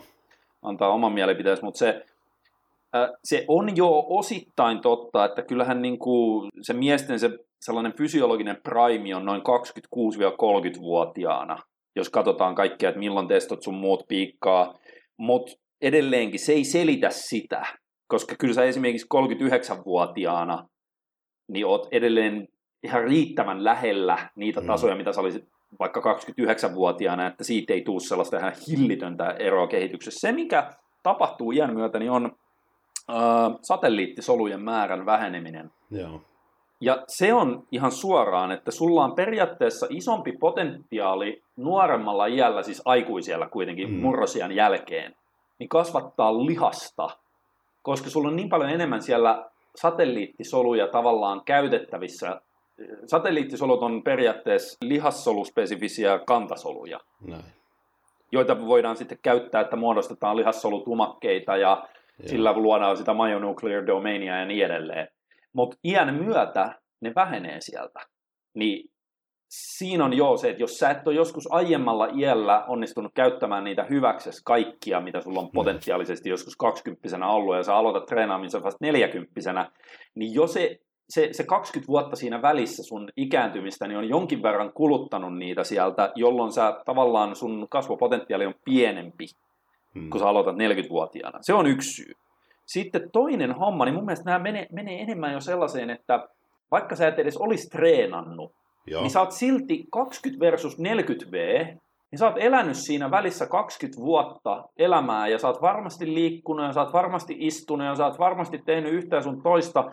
Kyllä sulla on siellä paikat kulunut. Sulla on saattanut tulla jossain muualla kuin punttisalilla jotain pieniä, tiedätkö, kremppoja mm, tai loukkaantumisia, tollaisia niin se kroppa koko ajan vähän rapistuu sen liikuntatukielimistön osalta, jolloin sulla on enemmän kiputiloja, jolloin sä et pysty enää treenaamaan yhtä, miten se sanoisi, hmm. rajoitteetta. Totta. Ja se, mikä kuin niin silloin nuorempana. Niin. Ja se, mikä noissa hormonituotannoissa kyllä merkitsee, on se, että ne kasvuhormonitasot alenee dramaattisesti, kun Joo. ikää tulee lisää. Se vaikuttaa sitten nimenomaan sen niin kuin connective tissue. Kyllä, E- siihen, elikkä- se, elikkä- siihen se vaikuttaa. Siihen just, eli ei, ei sen takia, että lihasta tulisi vähemmän, koska kasvuhormonia erittyy vähemmän, koska kasvuhormoni ei ole lainkaan Mm, anabolinen mm. luurankolihaksille. Mutta kun se on erittäin anabolinen tukikudoksille. Kyllä, Ja sitten kun se joo. Alkaa pitoisuudet heikkenee siellä, niin siitähän seuraa raihnaistuminen Kyllä, kyllä. yksinkertaisesti. Siis toikin on niin, niin skitsoa silleen, että vaikka mä oon edelleen tällainen babyface, mutta mähän saatana, mä oon kohta 40V. Joo, Niin mäkin on joutunut sen ihan käytännössä kokemaan, että silloin kun mä olin joku 25V, joo, niin mä pystyin niinku tekemään äh, jälkikäteen ajateltuna melko hulluja treenejä. Silleen, Mm. nyt kun, tiedätkö, silloin mä ajattelin, että tämä ei riitä, tämä ei riitä, että mä kyykkään 190 äh, Smithissä, tiedätkö, matalalta boksilta 5 kertaa 15 ja tää on ihan paskaa, mun etureidet tarvii lisää, tiedätkö, ja mä teen Mm. kaksi kertaa viikossa tolleen. Nyt jos mä yrittäisin tehdä jotain tuolla, että mä en vittu kävelisi kahteen viikkoon. Joo, ja se ei ei se- johtuisi siitä, että se lihas olisi kipeä, vaan mulla olisi polvet ja selkä ja Joo. kaikki. Ja, ja sitten san, silloin parikymppisenä, kaksivitosena vielä, vaikka mulla silloin ehkä olisikin tapahtunut vähän jotain, että joku kohta pikkasen tuntui jossain, ei vittu, että nyt vähän alaselässä tuntuu tai tolleen. Sä lepäät kaksi päivää, niin sä oot Mm. ihan good to go. joo, joo. Nyt se on kaksi kuukautta. Joo. Siis se on niin hemmetisti Oho. hitaampaa se tukikudosten Paha. paraneminen ihan kymmenen vuotta myöhemmin. Kyllä. Että tuolta löytyy niin kuin merkittävä osuus niistä tekijöistä. Ja sitten mä uskon, että yksi on semmoinen, että 40 Elämä. kaveri, elämä on erilaista kuin 20 Että sulla on elämässä paljon muita asioita todennäköisesti, että siellä on uraa luotu, siellä mm-hmm. Mhm. saattaa olla perhettä perustettu. Se on ylipäätään se elämän piiri, missä sä elät, ja elämän arvot on erilaiset kuin parikymppisenä, jolloin saattaa olla niin, että reeni, reeni, reeni, reeni. Kyllä. Tiedätkö, että sä oot niin fokusoituna innoissaan. Ja tota ei pidä väheksyä tavallaan sen kehityksen tekemisen välineenä, että kuinka, Toi oli just se seuraava pointti, mihin mä olin tulossa. joo, että kuinka niin kuin aggressiivisen, niin kuin positiivisen aggressiivisesti sä haluat paneutua johonkin asiaan. Mm, mm. ja mä uskon, että 40 se ei ole enää sitä samaa. Että se, on, se ei tarvitse olla, että se on harrastus. Se ei ole enää se elämän tärkein Niin. asia. Just, just näin. Eli, toi vaikuttaa sitten kuitenkin pitkässä juoksussa paljon siihen, että miten sä ylipäätään reenailet. Mutta toisaalta on hyvä, että miten jos 40 olisi tollainen, niin ei ne paikat häikin. Et se olisi niin kuin tavallaan... Se olisi vähän se huono. voisi, joo, se, Ja kun niin se, ei, se ei pelkästään se, jos sä mietit, että perusparikympppinen, geneerinen kaksikymppinen mies Suomessa, Mm, se on, onko se, hetkinen, onko se lukiossa vai, ei kun missä se, se on on silloin? armeijan ehkä just käynyt ja, ja aloittanut Joku tällainen. opintoja. Niin. Se saattaa just olla niin lukion työelämään käynyt tai jotain, ja todennäköisesti jonkun sortin ehkä jatkokoulutuksessa Mm. tai, tai ehkä hyvällä tsäkällä just niin kuin ehkä jotain työtä alkanut tekemään, mutta yleensä sille ei ole mitään perhettä, Mm. Se saattaa vielä asua himassa hyvällä Niin. tsäkällä. Ei ole todennäköisesti taloudellisesti hirveästi mitään niin kuin stressiä tai mitään tollasta. Sä oot tosi köyhä, mutta sä katsot, että sillä rahat riittää vuokraa, ruokaa ja herraa. Niin, kaikki ja salikorttiin. No Joo. problem. Ja, Niin. ja sitten sulla on, sä pystyt nukkumaan, tiedät sä, aika hyvin Mm. omilla aikatauluilla, sulle ei ole mitään velvoitteita. Sekin esimerkiksi, että ei todennäköisesti, sä vertaat siihen neljäkymppiseen. Silloin, Niin. tiedät sä, silloin perhettä, silloin on joku vähän haastavampi duuni. Silloin, näin. siis tolleen, silloin on niin paljon enemmän sellaisia pikkujuttuja hiljalleen se elämä heittänyt siihen, että ei silloin enää aikaakaan nukkua. Mm. Ja saatat, saatat, ylipäätään saatat tunnin pois unta keskimäärin, niin silloin on ihan dramaattinen merkitys siihen, On. miten hyvin ihmiset kasvattaa lihasta tai palautuu treeneistä tai polttaa rasvaa. Ja mä en usko, että se tunti riittää, jos sä vertaat samaa jätkää 20 versus 40 Se keskimäärin varmaan vähenee se unen niin kuin, saatava määrä siellä kaksi tuntia sillä välillä. Kyllä, se on just Ja, näin. ja kaikkea tällaista. Niin, niin noin mun mielestä e- esimerkiksi jo, jo, jo selittää paljon enemmän sitä, minkä takia se ei ole enää niin hyvä se kehitys 40 versus 20 Mutta tässä oli itse asiassa, kun tämä sanoo tämä Ridehammer, että se on 43V ja se aloitti puunti vasta 38-vuotiaana. Niin toi on se pelastava tekijä tässä kaikessa, vaikka tähän nyt on kuulostanut vähän tällaiselta niin kuin synkistelyltä, Mm. niin siinä on silti se, että vaikka se fyysinen ikä kyllä merkkaa, Joo. niin kuin just ollaan selitetty. Se fyysinen ikä on yksi, yksi tekijä siellä, mutta se toinen ikä, mikä merkkaa vähintäänkin yhtä paljon, on sun treeni-ikä. Kyllä. Se kuinka kauan sä olet oikeasti puskenut ja treenannut ja hajottanut sitä kroppaa siellä salilla. Oot sä tehnyt sitä vuoden vai 21 vuotta? Mm. Se on aika dramaattinen ero siinä. Ja sitten toisaalta jos miettii, että nyt Ridehammer on valinnut niin oikean lain, jos miettii tätä ikä, ikäpolitiikkaa ja kehittymistä ja niiden yhteyttä toisissa, koska käytännössä kehon rakennus, ja mä, mä en puhunut kilpaa, vaan ylipäätään harjoittelusta, jossa rakennetaan mm. kehoa, niin tämä on ainoita lajeja, ei sanota ainoa, mutta hyvin harvalukuinen joukko lajeja, missä jos sä oot aloittanut 20 harjoittelun ja sä oot jatkanut sitä säntillisesti sen 20 vuotta, niin sä olet huomattavasti parempi 40 kuin vaikka 25 Joo, Mutta jos me joo. puhutaan niin nopeutta ja räjähtävyyttä vaativista lajeista, niin ei nyt tapahtuu. Ei, sä et ole ei. 43-vuotiaana nopeampi tai räjähtävämpi kuin 25 Se on, niin, se on vaan kylmä fakta. Eli laji on sinänsä oikea, jos miettii on, niin kuin, on että sitä kehittymisen mahdollisuuksia myöhemmällä iällä. Ja sitten tämä on se, mitä mä itse asiassa enenevässä määrin yritän selittää ehkä enemmän sellaisille ei-punttipateille, vaan Joo. taviksille, hmm. jos nyt satun sellaisten kanssa koskaan missään juttelemaan. Mutta niin. on, on se, että et jos saatat kaikki mahdolliset niin kuin, liikunta... Sä, pakko keskeltä, mutta sanoiko että jos missään satut semmoisen kanssa juttelemaan? joo, Saanko joo. kertoa tarinaa? Onko mä, onko mä kertonut tämän? Kerro Toissa vaan. Ke- kevätkisasta. Tuosta Kultsan. Mikä vuosi se oli? 2000... Toissa ke- kevät, ei nyt viime kevät, 2018. Meillä oli se seminaarit ja muut siellä pidettiin, kato siellä lavalla silloin. No okei, okay, anyway. Aivan okei, okay. niin, niin, niin, sä et ollut itse kisaamassa silloin. En, en ollut kisaamassa, mutta pointti on tämä näin. Me oli siinä Fasti Standilla oltiin ja me oli just mm. uusi hieno tuotesarja Muscle Series tullut silloin. Ja, Aa, okei, okay, joo, ja, joo. Tuota, joo. Noin, Mä muista kenen kanssa mä olin siinä takana, olisiko ollut Pajusen Pia tai, tai joku, joku, joku toinen mukava neitokainen siinä, kenen kanssa höpisti. Ja sit sä olit siinä tiskin läheisyydessä, kun maistettiin Explodea siinä. Ja. Sitten siihen tuli joku nainen sun kanssa juttelee kyselee tuotteista. Joo, Näkee, että se nainen on niin kuin ihan ensimmäisiä kertoja ilmeisesti perehtymässä ylipäätään lisäravinteisiin, eli hän oli ihan niin kuin normaali. Joo, niin, ta- tavis, kaikessa sana hyvässä. Jostain syystä eksynyt sinne. Joo, me seurattiin. Eli sä olet puhunut Taveksen kanssa. Ja, ja seuraus oli seuraava. Sä erehti kysymään sulta jotain siitä tuotteesta. Joo. Oletan, että se oli Pia, kun mä en ihan muista. Voi olla, sori Pia, jos muistan väärin henkilö. Mutta katsottiin tälle ensimmäinen minuutti, menee ihan ok, kun se erehti, kun sä alat vastaamaan. Kahden minuutin kohdalla se nainen alkaa katselemaan silleen, että sä, että sä, sen epäuskoinen ilme niin silmissä, että mitä toi puhuu. Sitten siinä kahden ja puolen minuutin kohdalla se alkaa sille, sille epätoisesti pälyille ympärille, että voisiko joku tulla pelastaa hänet tästä tilanteesta, kun se ei niin kehtaa lähteä pois. Niin, kun mä ja näkyy, koko ajan, mä joo, papatan niistä pakitista se, se ei minuuttiin ymmärtänyt enää mitään, mistä sä oot niin kuin puhunut. Ja se vaan yrittää niin kuin siitä tilanteesta jollain konstiin, niin kun kohtinas väylä poistuu, kun se ei niin kuin kehdannut vaan silleen, että siitä.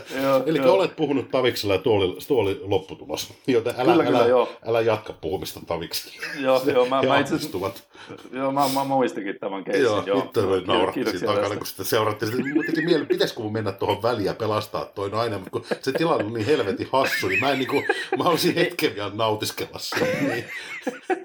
joo, joo että, no.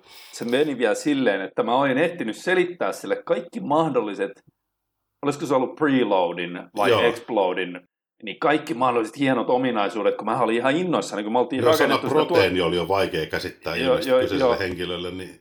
Joo, niin, niin mä olin niin kuin ehtinyt jo niin kuin selittää ne kaikki. Sitten, sitten se, tota, niin joo, että, että, että tämä olisi varmaan sitten hyvä, kun mä käyn spinningissä siinä kohtaa mä tajusin silleen, niin kuin, että aah, no itse asiassa... Niin sä tota, tajus jos... sen ilmeestä silleen, kun se tyhjä katse, se vaan kattoo sua ja miettii, että on suu liikkuu, mä en ymmärrä, mistä se puhuu. Okei, okay, ei siinä mitään. Siinä kohtaa mä sentään ymmärsin, että ahaa, joo, no mä en ehkä sitten kyllä tätä joo. tuotetta sinne tuo, suosittelisi, että, että, että silloin ehkä ihan perusvedellä pärjää ihan joo. hyvin ja, ja tälle. Helvetti, että oli hassu silleen sivusta seurata sitä anteeksi kyseiselle naiselle, mutta niin kuin, se tilanne oli koominen. Joo, joo, me, joo.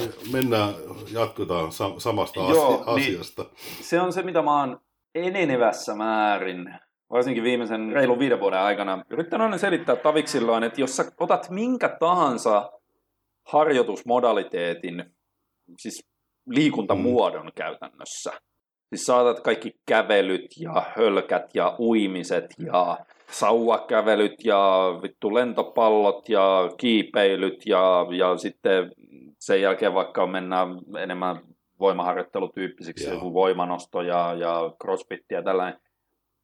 Bodaustreeni edelleenkin, niin mun mielestä on aivan ylivoimaisesti monipuolisin ja kustomointikelpoisin vanhenevalle ihmiselle ja hyödyllisin samaan aikaan, jos sä kustomoit sen oikein, koska sä mm. pystyt sillä oikein kustomoidulla treenillä ensinnäkin tekemään just niitä liikkeitä, just niillä välineillä, mitkä sopii ergonomisesti sille kyseiselle ihmiselle.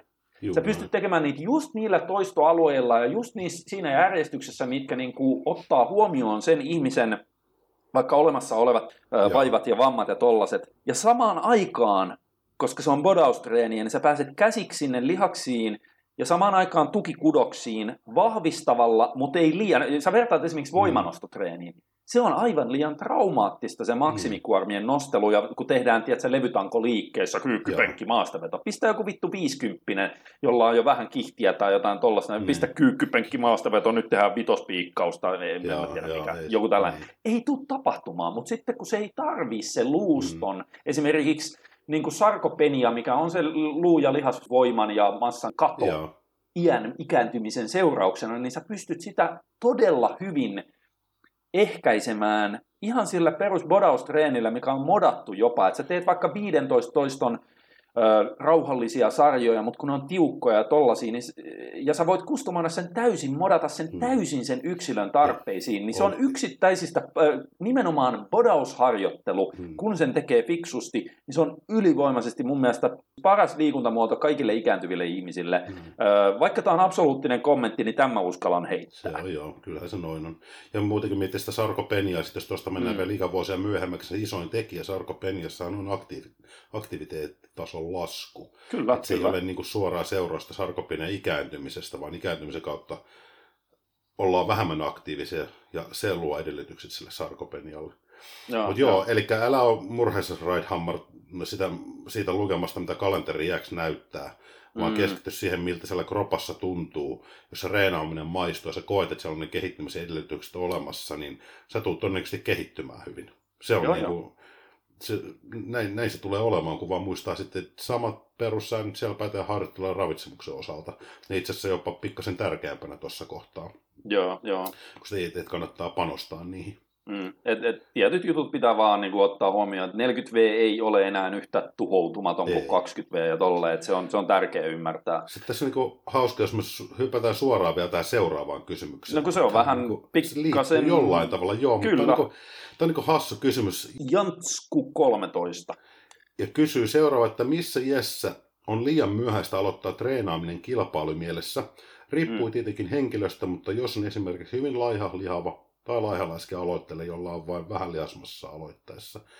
Tämä on silleen outo, mä en oikein tykkää tämän kysymyksen niin kuin lähtökohdasta, koska niin kuin, okei, no kehonrakennuslajit on niin kuin ainoita melkeinpä lajeja, mitkä mä tiedän, mitkä, missä voidaan lähteä tällä lailla. Et ennen kuin sä oot periaatteessa vielä harjoitellut ollenkaan, niin sä alat miettiä, että mun olisi kiva alkaa reenaa, että pääsin kisaamaan. Mm, Kyllähän mm. kaikissa muissa, eli pointti tässä on se, että mä olen itse aina lähtökohtaisesti – mun mielestä järkevä tapa on alkaa treenaamaan jotain lajia, mistä vaan tykkää, tykkää mitä rakastaa. Nimenomaan. Ja se on niin kuin mahtavaa se ylipäätään se harjoittelu lajin sisään se, kun Vaikka se ikinä kilpailisi, vaikka niin. kukaan muu ei ikinä saisi selvillekään, että sä teet tätä, vaikka sä Just kävisit näin. keskellä yötä yksin jossain Joo. salilla, niin sä kävisit siellä silti Koska ihan vaan sen siisti. takia, että se on niin vitun mm. hienoa. Ja sit kun sä oot sitä aikas tehnyt, niin sit voi mm. tulla mm. jossain vaiheessa hetki, kun joku kysyy tai sä itse huomaat, että joku kysyy, että hei, että milloin sä ajattelit kisata? Mm, ja se kertoo varmaan siitä, että sä oot kehittynyt jonkun verran, kun joku Just kysyy näin. sitä. Ja näinhän se tulee kaikissa muissa lajeissa. Jos sä meet, no, kun monet lajit vaan vaatii huomattavasti pidemmän harjoittelutausta, niin sä pystyt mennä kilpailemaan. Ajatellaan vaikka jotain yleisurheilua, kun teikäläinenkin nuorena kun aloitti, niin sä, tai kamppailuurheilu, sä mietinkin nassikkapainiin ensin. Ja sitten niin, sä seuraharjoituksia, sen takia kun se on kivaa liikuntaa. Samoin nuorten yleisurheilukoulut Ja vaikka mm. siellä joo kilpailla, mutta sehän on leikinvarilla kilpailu siellä, kun sä oot niin kahdeksan, seitsemän vanha. Ei, sehän on vaan leikkiä niille osallistujille. Et, että sä voi yleisurheilu alkaa kilpailumielessä tosissaan tekemään, että sä oot 25 ja mietit, hitto, mä en ole ikinä harrastanut yleisurheilua, mutta nyt mä ollaan reenaa, että mä pääsin 30 Kalevan kisoihin voittaa Suomen mestarille, koska sitä ei tule tapahtumaan. Se, tota, se vähän jo riippuisi lajista ja siitä, mitä sä oot ennen sitä tehnyt, mutta joo... No yle... joo, ehkä Suomessa yleisurheilussa. Niin, niin, niin mutta yle, yleisesti ottaen joo, ei, ei, ei kyllä... Tai joku jalkapallo. Mm, joo, ei. Et jos sä aloitat sen pelaamisen 19-vuotiaana, niin... Harraste kaljoliikassa voit kyllä, sanoa, kyllä. että se ei ole sama asia kuin kun jos miettii niin kuin kilpailumielessä. Niin, jos me että... määritellään tämä kilpailumielessä vaikka sille, että kansallisella tasolla tai jotain, jotain niin, tällaista. Että muihin lajeihin yleensä mennään, ajaudutaan kilpailemaan sen takia, kun on ensin alettu harrastaa sen takia, kun se on kiva. Mm. Ja sitten sieltä on loppujen lopuksi valikoitunut se laji, missä sä olet joko parasta tai mikä susta on tuntunut mm. kaikkein hauskimmalta. Just. Ja sitten sä jäät siihen lajiin ja sitten sä löydät jossain vaiheessa polkussa sinne kilpaurheilumaailmaan. Yeah. Ei niin, että sä et ole vielä reenannut ollenkaan, mutta sä alat miettiä, että missä lajissa mä voisin kisata. Yeah. ja sitten alat harjoittelee sitä lajia. Mut tiedätkö, mikä... Kehonrakennusurheilussahan tuota ikävä kyllä tänä päivänä Ja nimenomaan paljon. tänä päivänä. Ei, tapahtu, ei tänä tapahtunut päivänä. 20 vuotta sitten. Ei. Ja se ero siinä on hyvin karkeasti ottaen on internet ja some. Näinhän se on. Si- siis kun tämä on, silloin kun mä aloitin salilla käymisen, niin se oli edelleen niin underground hommaa. Se oli viimeisiä, siis mä oon niin kuin ihan sen viimeisten joukossa, viimeisen sukupolven joukossa, jotka, tiedätkö, kun kävi salilla, niin se oli vähän silleen, että arveluttavaa touhua, että mitäs noin lihapääbodarit tuolla, tiedätkö, maan alla pumppailee ja kaiken näköisiä mömmöjä käyttää. Ja, ja sitten niin. tota, jos sä näit kadulla vuonna 97 jonkun tyypin, jolla on, tiedätkö, niin kuin hauista, niin se oli Joo. vähän silleen, ahaa, toikin käy salilla. Mutta kun nyky, ei edes tarvi nykyisin, menit siitä kymmenen vuotta eteenpäin, kun tuli se 2000-luvulla, se alkoi se kuntosali fitness ja tolleen noin, ja kuntosaleja, kuntokeskuksia syntyi kuin sieniä sateella, ja nykyisinhän se on mm. ihan, ihan hyvästäkin syystä, niin kuin todennäköisesti se yksittäisistä liikuntamuodoista suosituin. Niin kyllä vähän joka ikisellä tyypillä on lähtökohtaisesti enemmän lihasta kuin keskivertoon jätkällä oli 20 vuotta sitten. Mutta se, mikä siellä on lähtenyt just niinku ihan holtittomaan suuntaan, varsinkin sen somen myötä, niin on mm. se, että, että kun jengi altistuu somessa ja netissä just sille, että, että, että tavallaan ne tyypit, joilla on eniten tykkääjiä, tai, tai, tai ne vaan näkee, että hei vittu, että on tuollaisia, kattokaa minkä näköinen tämä joku, no Simeon Panda tai joku Joo. pienempi versio siitä. Kun se on jotenkin mennyt niin päin, että jengi ei edes nykyisin mene salille sen takia, että ne haluaisi mennä salille, vaan ne on Joo. ensin jotenkin törmännyt somessa siihen, että ahaa, että oli jätkellä on vaikka miljoona seuraajaa. Mm. Minkä takia sillä on miljoona seuraajaa? Koska sillä on noin helvetin kova kroppa. No vittu, mäkin haluan miljoona seuraajaa, tai vaikka sata tuhatta. Mm. Ja okei, okay, munkin pitää mennä salille ja munkin pitää saada asap mahdollisimman nopeasti. Tuolla on samanlainen kroppa. No vittu, pitääkö mun mennä salille? No kai mun täytyy. Noin muutkin postaa mm. sieltä salilta jotain videoita koko ajan. Niin se, se, se lähtökohtainen motiivikin mennä salille on kääntynyt mm. ihan ympäri ämpäri. Ja, se on tosi surullista niin. tietyllä tavalla, että se motiivit harjoitteluun on niin kuin Ja kun se on sama sen kilpailun, kun jengi katsoo, että kuka saa helvetisti tykkäyksiä, on se, että kun joku on käynyt lavalla ja se postaa siitä mm. Instagramiin. Sen takia ne haluaa sen, sen kilpailijastatuksen, ne haluaa sen lavan. tänä päivänä niin kun, kun on mahdollistaa se, että, että ei ole kritiikkiä, mä vaan totean mm, tämän. Mm. Mä en sano, että onko tuo hyvä vai huono asia. Itse voi isossa kuvassa olla myöskin hyvä asia, mutta että, että, että kun tiedetään, että siellä on paljon tuommoista aine, aineista. Aineesta. Vai, mites? Aineesta, väsynyt, niin, jota se just äsken luettelit, joita, jotka menee niin kuin ihan nurinkurisesti tota hommaa läpi, niin heitä varten on luotu sitten ikään kuin lajeja, joka tuo mahdollistaa. Mm, mm. Että jos me mietitään vaikka naisten kehorakennusurheilua 15 vuotta taaksepäin, niin jos sä katsot, siellä oli body fitness ja that's it. Mm-hmm. Ja, se... ja ne oli aika kovin fysiikoita, Joo. mitä siellä oli, niin ei sinne sekaan niin kuin menty millään bikini fitness fysiikalla pyöri, jota on rakennettu kaksi vuotta. Ei niin kuin ei, ei, ei toivoakaan. Ei. Ja mä en sano, että tämä on niinku huono tai hyvä, se on niinku ajan henki on tämä. Ja toisaalta se on mielestäni saattaa olla jopa hyvä asia, että lajeja on tullut, jotka niinku mahdollistaa. Silloin vaan pitää hyväksyä se, että se laji on ehkä kokonaiskuvassa, jos puhutaan keholajeista, se on ajautunut pois sieltä urheilun osa-alueelta pikkasen. Ja sitä on venytetty toiset, toisesta ääripäästä ehkä enemmän semmoiseen viihteellisempään Mm, puoleen. joo. Ja silloin kun ton hyväksyy, niin sen, no problem, mä en sano, että se on niin huono asia, kun sitten sit seuraa se, että laji totta kai saa näkyvyyttä, mm. Harrastajan määrä kasvaa siinä, lajin pari harrast, ajautuu enemmän ihmisiä, enemmän huomiota, mikä tarkoittaa sitten toki enemmän rahaa ja tulovirtoja myöskin. Mm. Mm. Mutta onhan se laji niin kuin, mm, sitä on venytetty pois sieltä ikään kuin semmoisen oikean urheilun osa-alueelta vähän toisaalle se, myöskin. siis se on lähes, siitä on tehty osallistumiskynnyksestä ja kilpailukynnyksestä, niin on, tai siis sitä on pudotettu ihan, ihan tieten tahtoen. Joo, että ihmiset on. pystyisivät sanomaan, ei 12 vuoden treenaamisen jälkeen, että Mm. hei, mä oon kilpakehonrakentaja, vaan kahden vuoden treenaamisen jälkeen, että hei, mä oon IFBB, vaikka men's physique Mm. athlete, koska sä pystyt Niin. siinä ajassa jo sen yläkopan ja vatsan poh- pohkeet nyt on aika geneettinen, mutta siis silleen sä pystyt Niin. saamaan sellaisen, tiedätkö, niin kuin sopivan lihasmassa oikeisiin lihasryhmiä vetämään dietin, että sä Just näin, voit jo näyttää siltä, että hei, mä kuulun tonne SM-lavalle tässä, mikä tää on men's physiqueissä, kyllä. mutta ehkä sä et vielä voita sitä kisaa. niin, kuin, niin, niin. Mutta jos miettii, että semmoisen oikein kehonrakennusfysiikan Ei luominen, helvetti, Tai niin sitten puhutaan, joo. puhutaan jonkun niin kuin Jaana Kotkansalo-tyyppisen niin kuin body fitness fysiikan luominen. Joo. Jaana, ei näin tietysti kilpaile, ne, jotka tietää, tietää, jotka ei, niin käykää kurkkaamassa. Mm. Tai jonkun nykypäivän kovan body fitness No vaikka fysiikan. Saario. Javaruksen, niin Hanna Saario tai Mm. joku Satu Javaruksen women's Joo, physique joo, joo. fysiikan luominen, se on vuosien, vuosien, vuosien, vuosien kovan työn Kyllä. takana. Ja mä en, nyt, ja mä en, mä en edelleenkään sano, että se on oikein. Mä en halua kuulostaa sellaista vanhalta jäärältä, joka oli sitä, että ennen kaikki oli paremmin, koska mun mielestä se on hyvä asia toisaalta. Niitä lajeja on tullut, Se on harrastajamäärä erilaista, kasvanut. niin.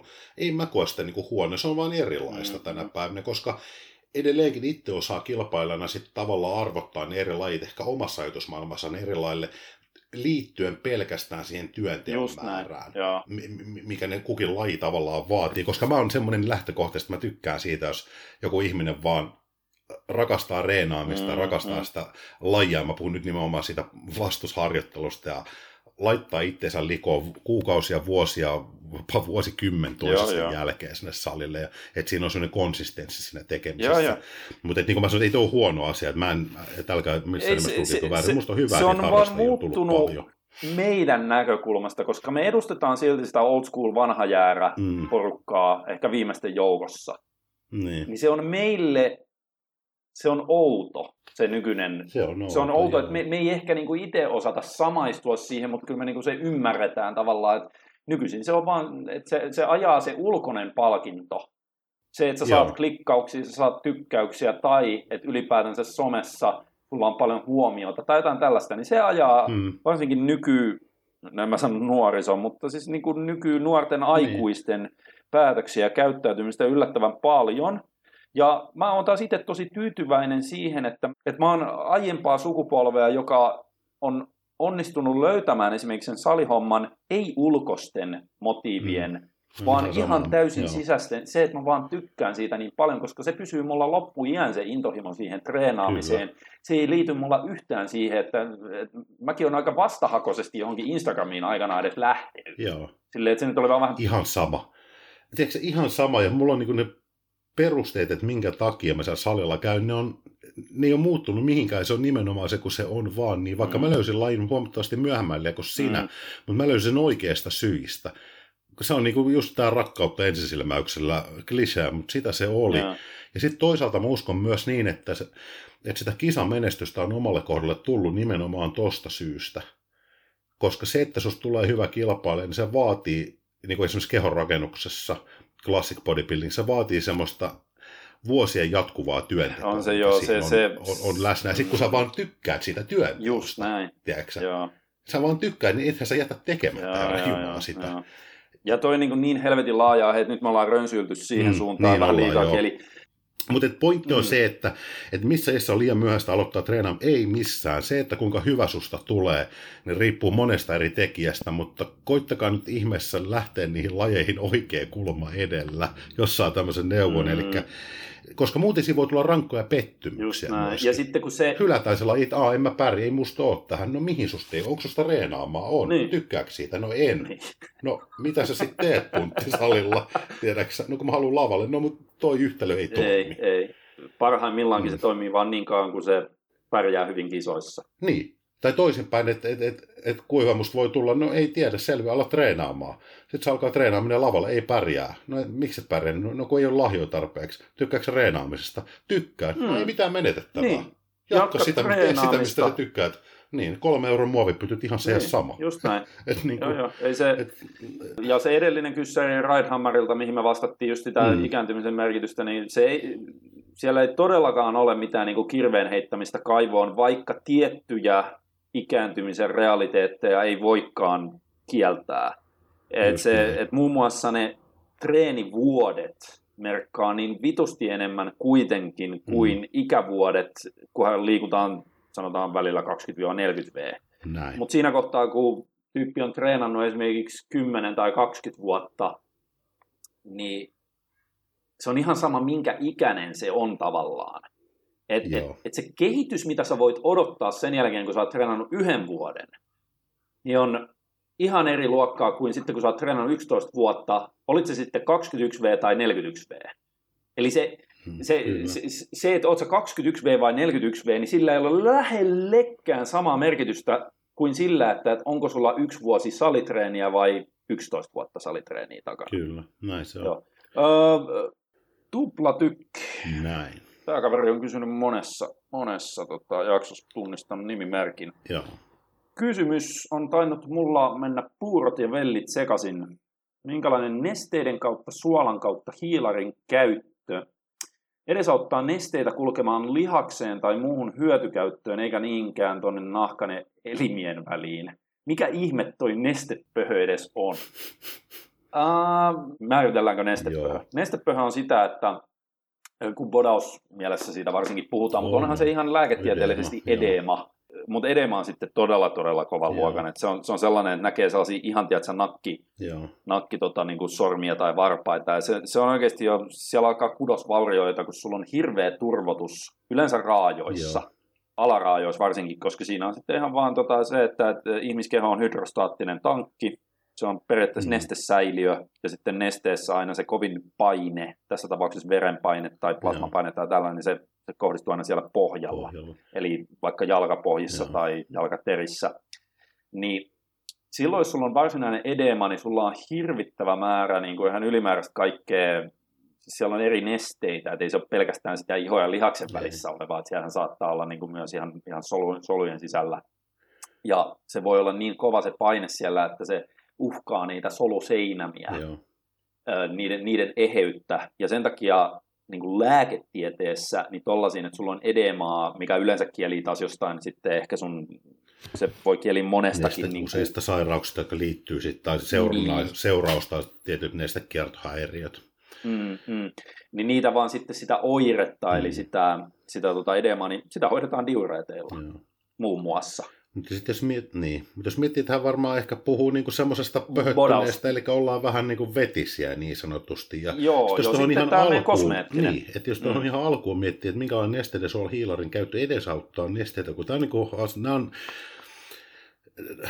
että jos miettii ylipäätään niin kuin, niin kuin elektrolyyttien ja veden merkitystä meidän niin kuin elämisen kautta koko fysiologian kannalta, niin me puhutaan aina semmoisista järjestelmistä, mitkä on niin kuin, äh, hengissä pysymisen kannalta hyvin, hyvin merkityksellisiä. Joo, aika kriittisiä. Ja, ja ne on semmoisia, minkä säätelyyn sä et juurikaan pysty hirveästi omilla teollas vaikuttaa. Ja jos vedät ihan överiksen yrityksen, niin pahimmassa tapauksessa siitä on kuolema seurauksena. Niin tai itse asiassa mä oon aina käyttänyt tästä niin päin, että se sun paraskin yritys vaikuttaa tuollaiseen neste kautta elektrolyytti tasapainoon esimerkiksi eri soluväleissä mm. tai tollasissa, sä et voi ennustaa sitä kauhean hyvin. Sä voit tehdä siellä jotain ihme kikkakutosia mutta jos sä teet vaikka sen, että tehdään näitä perinteisiä kisaviimeistelyjä. Niin, jos sunnuntain niin kisaviimeistelyä, kun hän ilmeisesti puhuu niin. tämmöistä normaali olosta, että haluttaisiin olla vähän niin kuin, ei niin vetinen tavallaan. Mm. Et mä en, en usko, että se nyt kilpakehon rakennuksesta kyse. No joo, itse asiassa kyllä joo. noikin pystyy ennustamaan. Että vedetään ne kaliumioverit, niin kyllä mä pystyn sen melko varmasti ennustamaan, että, että ennusta on yhtä varma kuin Pekka Poudan kesässä ennusteet, että päivä helvettiä tulee menee ja todennäköisesti siitä on saattaa olla vakaviakin seurauksia. Joo, joo, että on sillä se ennustettavissa, että lähdetään sörkkiin noita mekanismeja, että todennäköisyys sille, että menee Todennäköisesti menee vielä vaan huonompaan. vituralle, niin, niin on Kyllä, hyvin vahva. kyllä. Että on Joo, se joo, joo, joo, joo. ennustettavissa. mutta, niin kuin, mutta jos miettii sitä, että kun, kun aina näistä puhutaan hirveästi, puhutaan suolan käytöstä, puhutaan kaliumin käytöstä, puhutaan veden juomisesta, ja sitten kuitenkin unohdetaan viime kädessä se, se mekanismi, minkä takia ne on olemassa siellä. Niin kun tähän on olemassa oikeasti tosi hyvä sääntö, miten nämä toteuttaisi normaalisti. Juodaan kun on jano. No, valtaosalla ihmisistä jano määrittää sen, että teekö sulle tulee kuitenkin janon tunne jossain vaiheessa. Juodaan heti, kun se janon tunne alkaa ilmenee siinä, eikä vedetä veden Mm. käyttöä överiksi. Mm. Syödään suolaa niin kuin normaalisti, suhteessa toki aina sit siihen hikoiluun ja liikunnan määrään, plus, ehkä Plus siihen, juodun nesteen plus juodun määrää. nesteen määrään.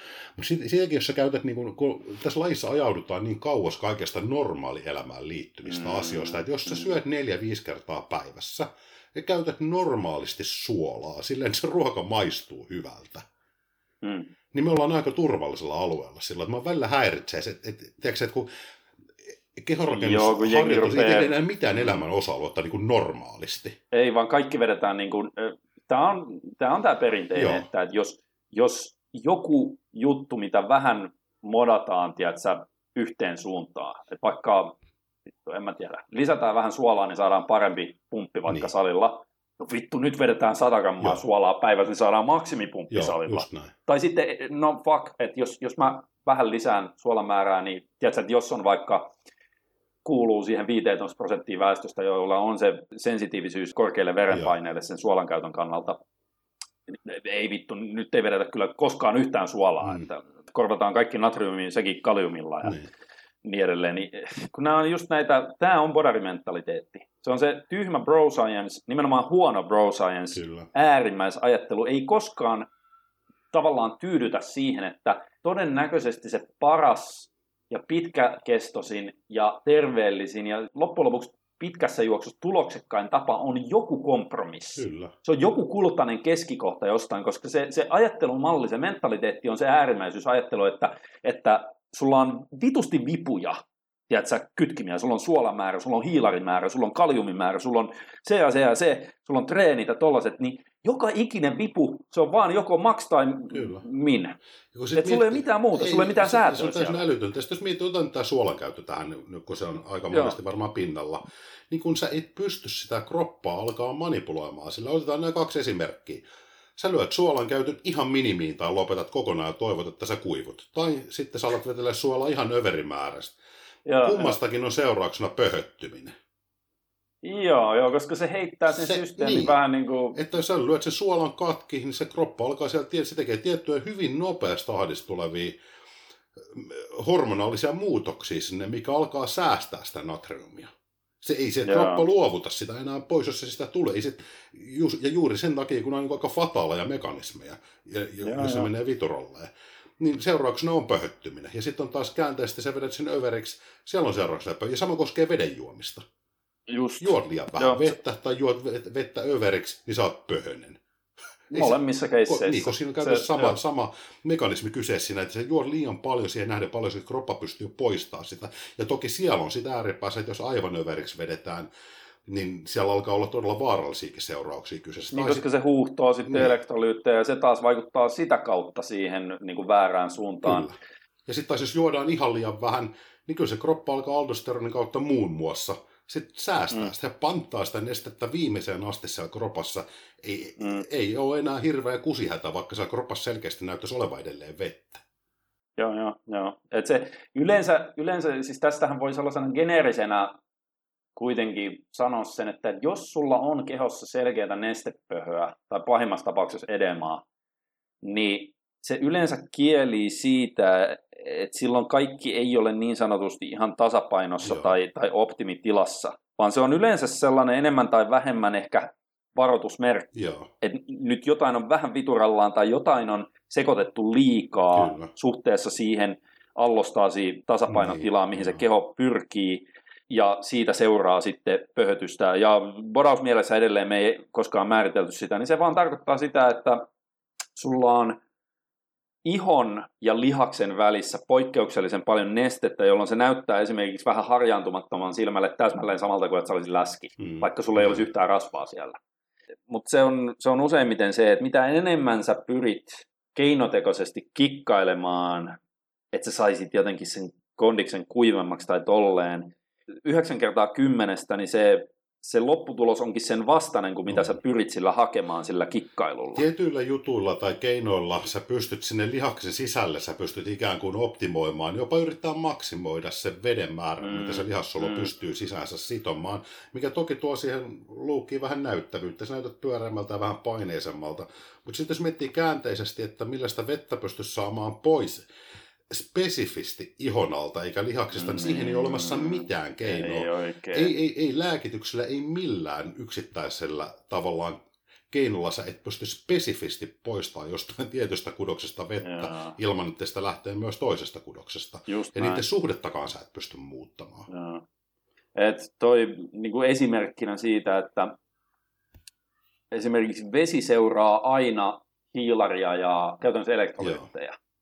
Eli sekä natrium että kalium Joo. että hiilari. Niin mihin sä kehossa saat, jos sä saat lihassoluun sisälle hiilaria, joka lihassolussa on sitten, se on glykogeenina. Hmm. Ja sä saat sinne sitten sen, sen hyvän, niin kuin, että siellä on myös sitten kaliumia riittävästi, ja no okei, natriumia on enemmän, enemmän lihassolun ulkopuolella, mutta sitä on myös lihassolun sisäpuolella. Joo. Niin kun sä saat sinne nämä elektrolyytit ja hiilarin, niin silloin se automaattisesti vetää ainakin sinne lihassolun sisälle nestettä, jos sä sitä sille annat sille mm. keholle. Mutta sitten se, että mitä siellä ulkopuolella on, niin se on siitä vähän irrallinen asia. Että sitten se, se voi samaan aikaan, sun voi olla samaan aikaan silleen, että, että sä oot saanut hyvin tankattua sen lihaksen, että se on sen täys se lihas. Joo. Siellä on glykogeeni, siellä on elektrolyyttejä, siellä on nestettä ja silloin se on turpea, pyöreä, täyteläinen – jos sä menet salille sen kanssa, niin saat hyvän pumpin. Mutta sitten samaan aikaan sä voit joko olla silleen niin kuin ihannetilanteessa, että se on tavallaan solun ulkopuolelta aika kuivas kunnossa, mikä on just se, mitä me haetaan vaikka lavalle mm. tai tolleen. Mutta ihan samaan aikaan sä voit olla hemmetin pöhönen myös ulkopuolelta. Kyllä. Tällainen niin kuin spillattu kondis. Mutta oikeasti, että tavallisen ihmisen, jopa kovaa treenaavan kannalta, niin jo edema on aina, se, se kieli jostain sellaisesta, mikä pitäisi oikeasti tarkistuttaa lääkärillä mm. tai jotain koska se on todella pahan luokan pöhötystä, ja mm. silloin se, se niinku uhkaa, että siellä saattaa tulla kudosvaurioita jo siitä edemasta itsestään, jos sen antaa olla siellä.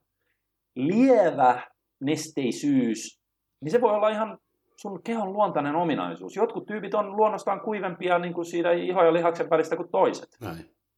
Siis sille, se on ihan niiden keholle sellainen, ja se itse asiassa menee jopa vähän niin päin, että mitä, tämä on vähän tällainen niin kuin old school bro science havainto vaan, että ne tyypit, jotka on luonnostaan vähän nestepöhöisempiä, niin sehän tarkoittaa, että niillä yleensä on, kroppa panttaa enemmän nestettä treenikauden, ne saa parempia pumppeja, ne saattaa saada parempia treenejä mm. keskimäärin, niillä ehkä nivelet on vähän suojatummat sitä kautta, niin siinä on omat hyötynsä. Mutta sitten, sitten taas, että jos sä oot sellainen, koska mä oon taas päinvastoin, että mä oon luonnostani vähän liiankin kuiva. Joo.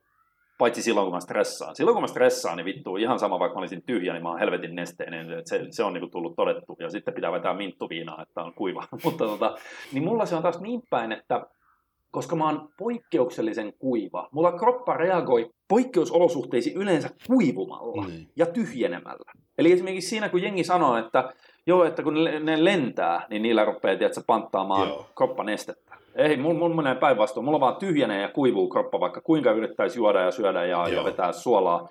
Siinä on erilaisia reaktioita keholla siihen. Niin se on taas mulla huono juttu treenitehojen, voimatasojen ja sitten Kyllä. ylipäätänsä niin kuin loukkaantumisriskin kannalta. Et, Siinä on omat hyvät ja huonot puolensa, mutta et, niin kuin, niin kuin, et, et, niiden manipulointiin ei kannata niin kuin nyt edes ajatuksen tasolla vaivata kolmea sekuntia, koska niin kuin, juot normaalisti, käytät elektrolyyttejä normaalisti, suolaa lisäät ruokaan sillä, että se maistuu hyvältä.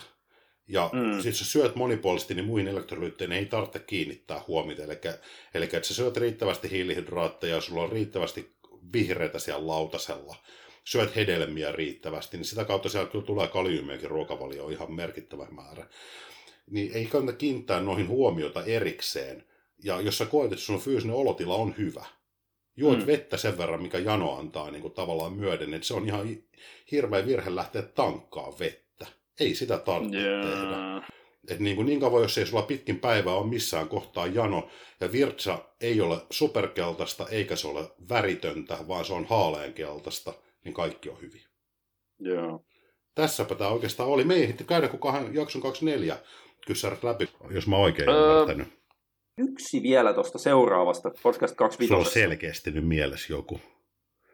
En mä, ei kun Aa, mä vaan haluan, okay. että me päästään enemmän. Kato, kun jos tulee aina yksi jakso, Joo. missä me käsitellään jonkun vanhan jakson yhden kyssärit, niin mehän ei ikinä päästä tavallaan siinä niinku kiinni. Niitä. No ei pääse, mutta täällä on hei, toisaalta paljon tämmöisiä, mitkä me pystyttäisiin käsittelemään heti.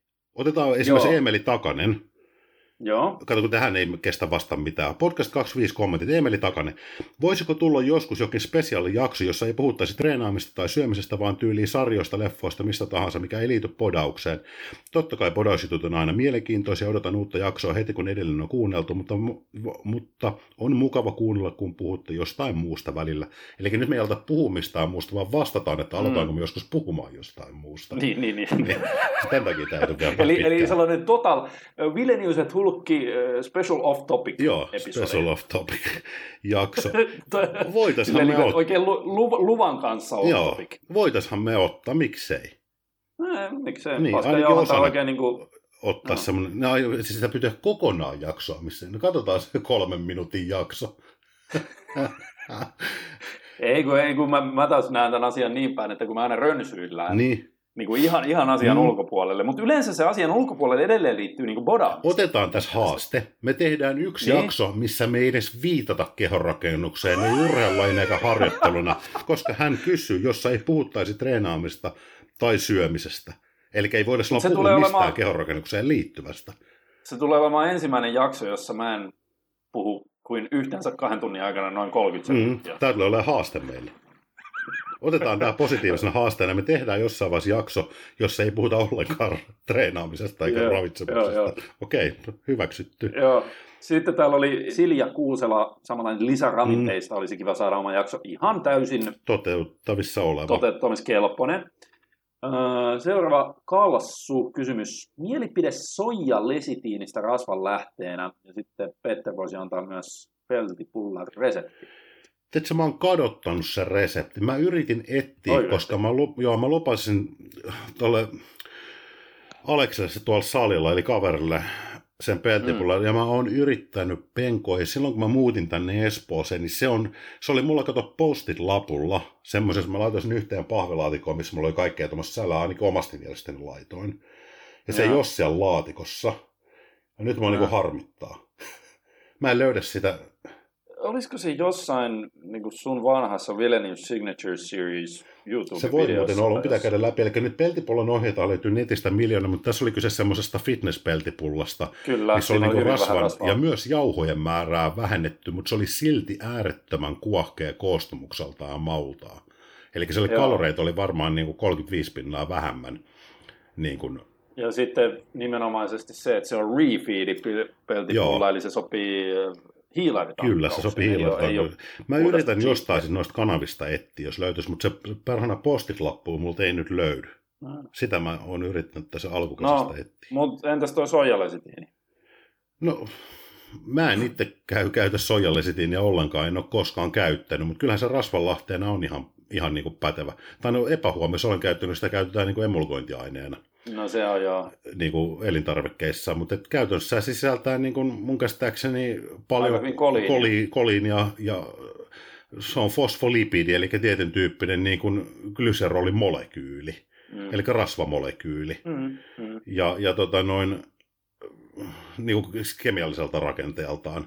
Mm. E- eli mun mielestä se voi toimia osana rasvanlähteenä joo, siinä joo. ruokavaliossa. Ja nimenomaan sen takia, kun sieltä koliinia paljon, niin mikä on sitten tietysti Utin suosikki. Se on ehdottomasti, tavara, koska mä oon, niin... mä oon hyvin herkkä sille koliinin joko, äh, niin kuin mitä se sanoisi, alisaannille, mä huomaan sen heti, ja sitten Joo. jos korjaan sen alisaannin, niin senkin mä huomaan heti. Ja sitten tietysti se auttaa se kolini, äh, tai lesitiin ihan niin kuin säätelee sitten tiettyjen rasvojen kulkuun myös elimistössä. Ja sitten jos mä oikein muistan, niin se oli myös niin kuin prostaglandiinin esiaine. Eli mistä valmistetaan prostaglandiineja. Eli mm. sillä on paljon niin semmoisia hyödyllisiä yksittäisiä tehtäviä siellä kropassa. Mm. M- Mutta niin kun, kun sitten välillä tuntuu, että taas niin fitnesspiireissä, niin sitä, et Aa, niin, että sitä pidetään jonain se maagisena. aamupuuroon laitetaan se 20 grammaa sojallisitiiniä ja that's it. Rasvotetaan pelkästään siitä. Joo, ei, se, se, ei, se, ehkä, ei, ei, siis, se on vähän sellainen, mä muistan tämän sojallisitiinin homman jo silloin, kun mä tein tosiaan aikanaan Bitfarmille niitä omia nettivalmennuksia, niin se oli vähän sellainen, kun aina joku kysyi sitä, että voiko niin kuin niin se oli vähän niin kuin pakkokin laittaa sinne, että joo, joo. se on ihan ok yhtenä rasvanlähteenä. Koska ei se, se huono rasva, ole, niin, ei. ja siitä saa koliinia. Siitä mutta saa koliinia, se on esimerkiksi hyvä. en mäkään ole itse sitä käyttänyt oikeastaan koskaan. Mä en ole ikinä käyttänyt. Ja sitten mm. niin kun, ja sit kun miettii, että okei, sillä on paljon niin semmoisia vaativia tehtäviä tai hyvinkin tärkeitä tehtäviä niin solutason aineenvaihdunnassa. Eli se niin kun, se on solukalvon yksi tärkeä rakennusaine tai rakennusosa, mm. siis lesitiini, ja se vastaa sitten tiettyjen niin kuin, lipoproteiinien rakennuksesta, mitkä kuljettaa rasvoja verenkierrossa. Mutta kun näiden takia sitä ei tarvitse syödä, kun kropalla on myös kyky valmistaa lesitiiniä itse. Mm-hmm. Juuri sen takia, koska ne on aika tärkeitä, tärkeitä mm-hmm. rooleja nämä, mitä mä luettelin tuossa. Mm-hmm. Mutta rasvan lähteenä menee siinä, missä menee avokaadokin.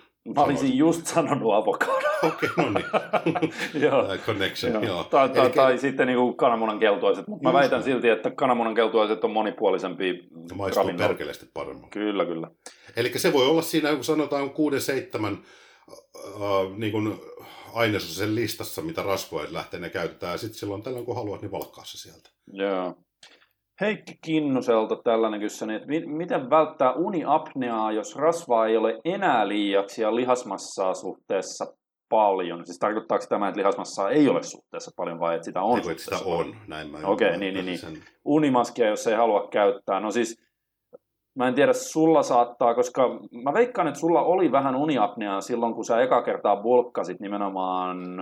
On mulla edelleen se. Ei se Onko? Okei, okay, joo, joo. Ei sitä voi välttää. Se, se yksinkertaisesti painoa. Eli, eli jos sä kärsit uniapneasta ja olet raskasrakenteinen, mm. niin että sä pystyisit tulla pois siitä uniapnea kierteestä, mm. niin sun pitää tiputtaa painoa. Just näin. That's it. Ei auta. Se on ihan sama, onko se rasvaa vai lihasta. Tiputa itse, asiassa, itse asiassa lihasmassa tietyssä mielessä voi olla jopa pahempi sen uniapnean no, kannalta, koska yleensä jos sulla on iso lihasmassa, siis oikeasti, että sulla on painoa paljon, Joo. joka johtuu lihasmassasta, niin sulla on myös kaulassa ja tiedätkö, kaulan mm. lihakset on paksummat kuin normaalisti. Ja nehän aiheuttaa suoraan, ne aiheuttaa ahtautta sinne Joo. henkitorveen.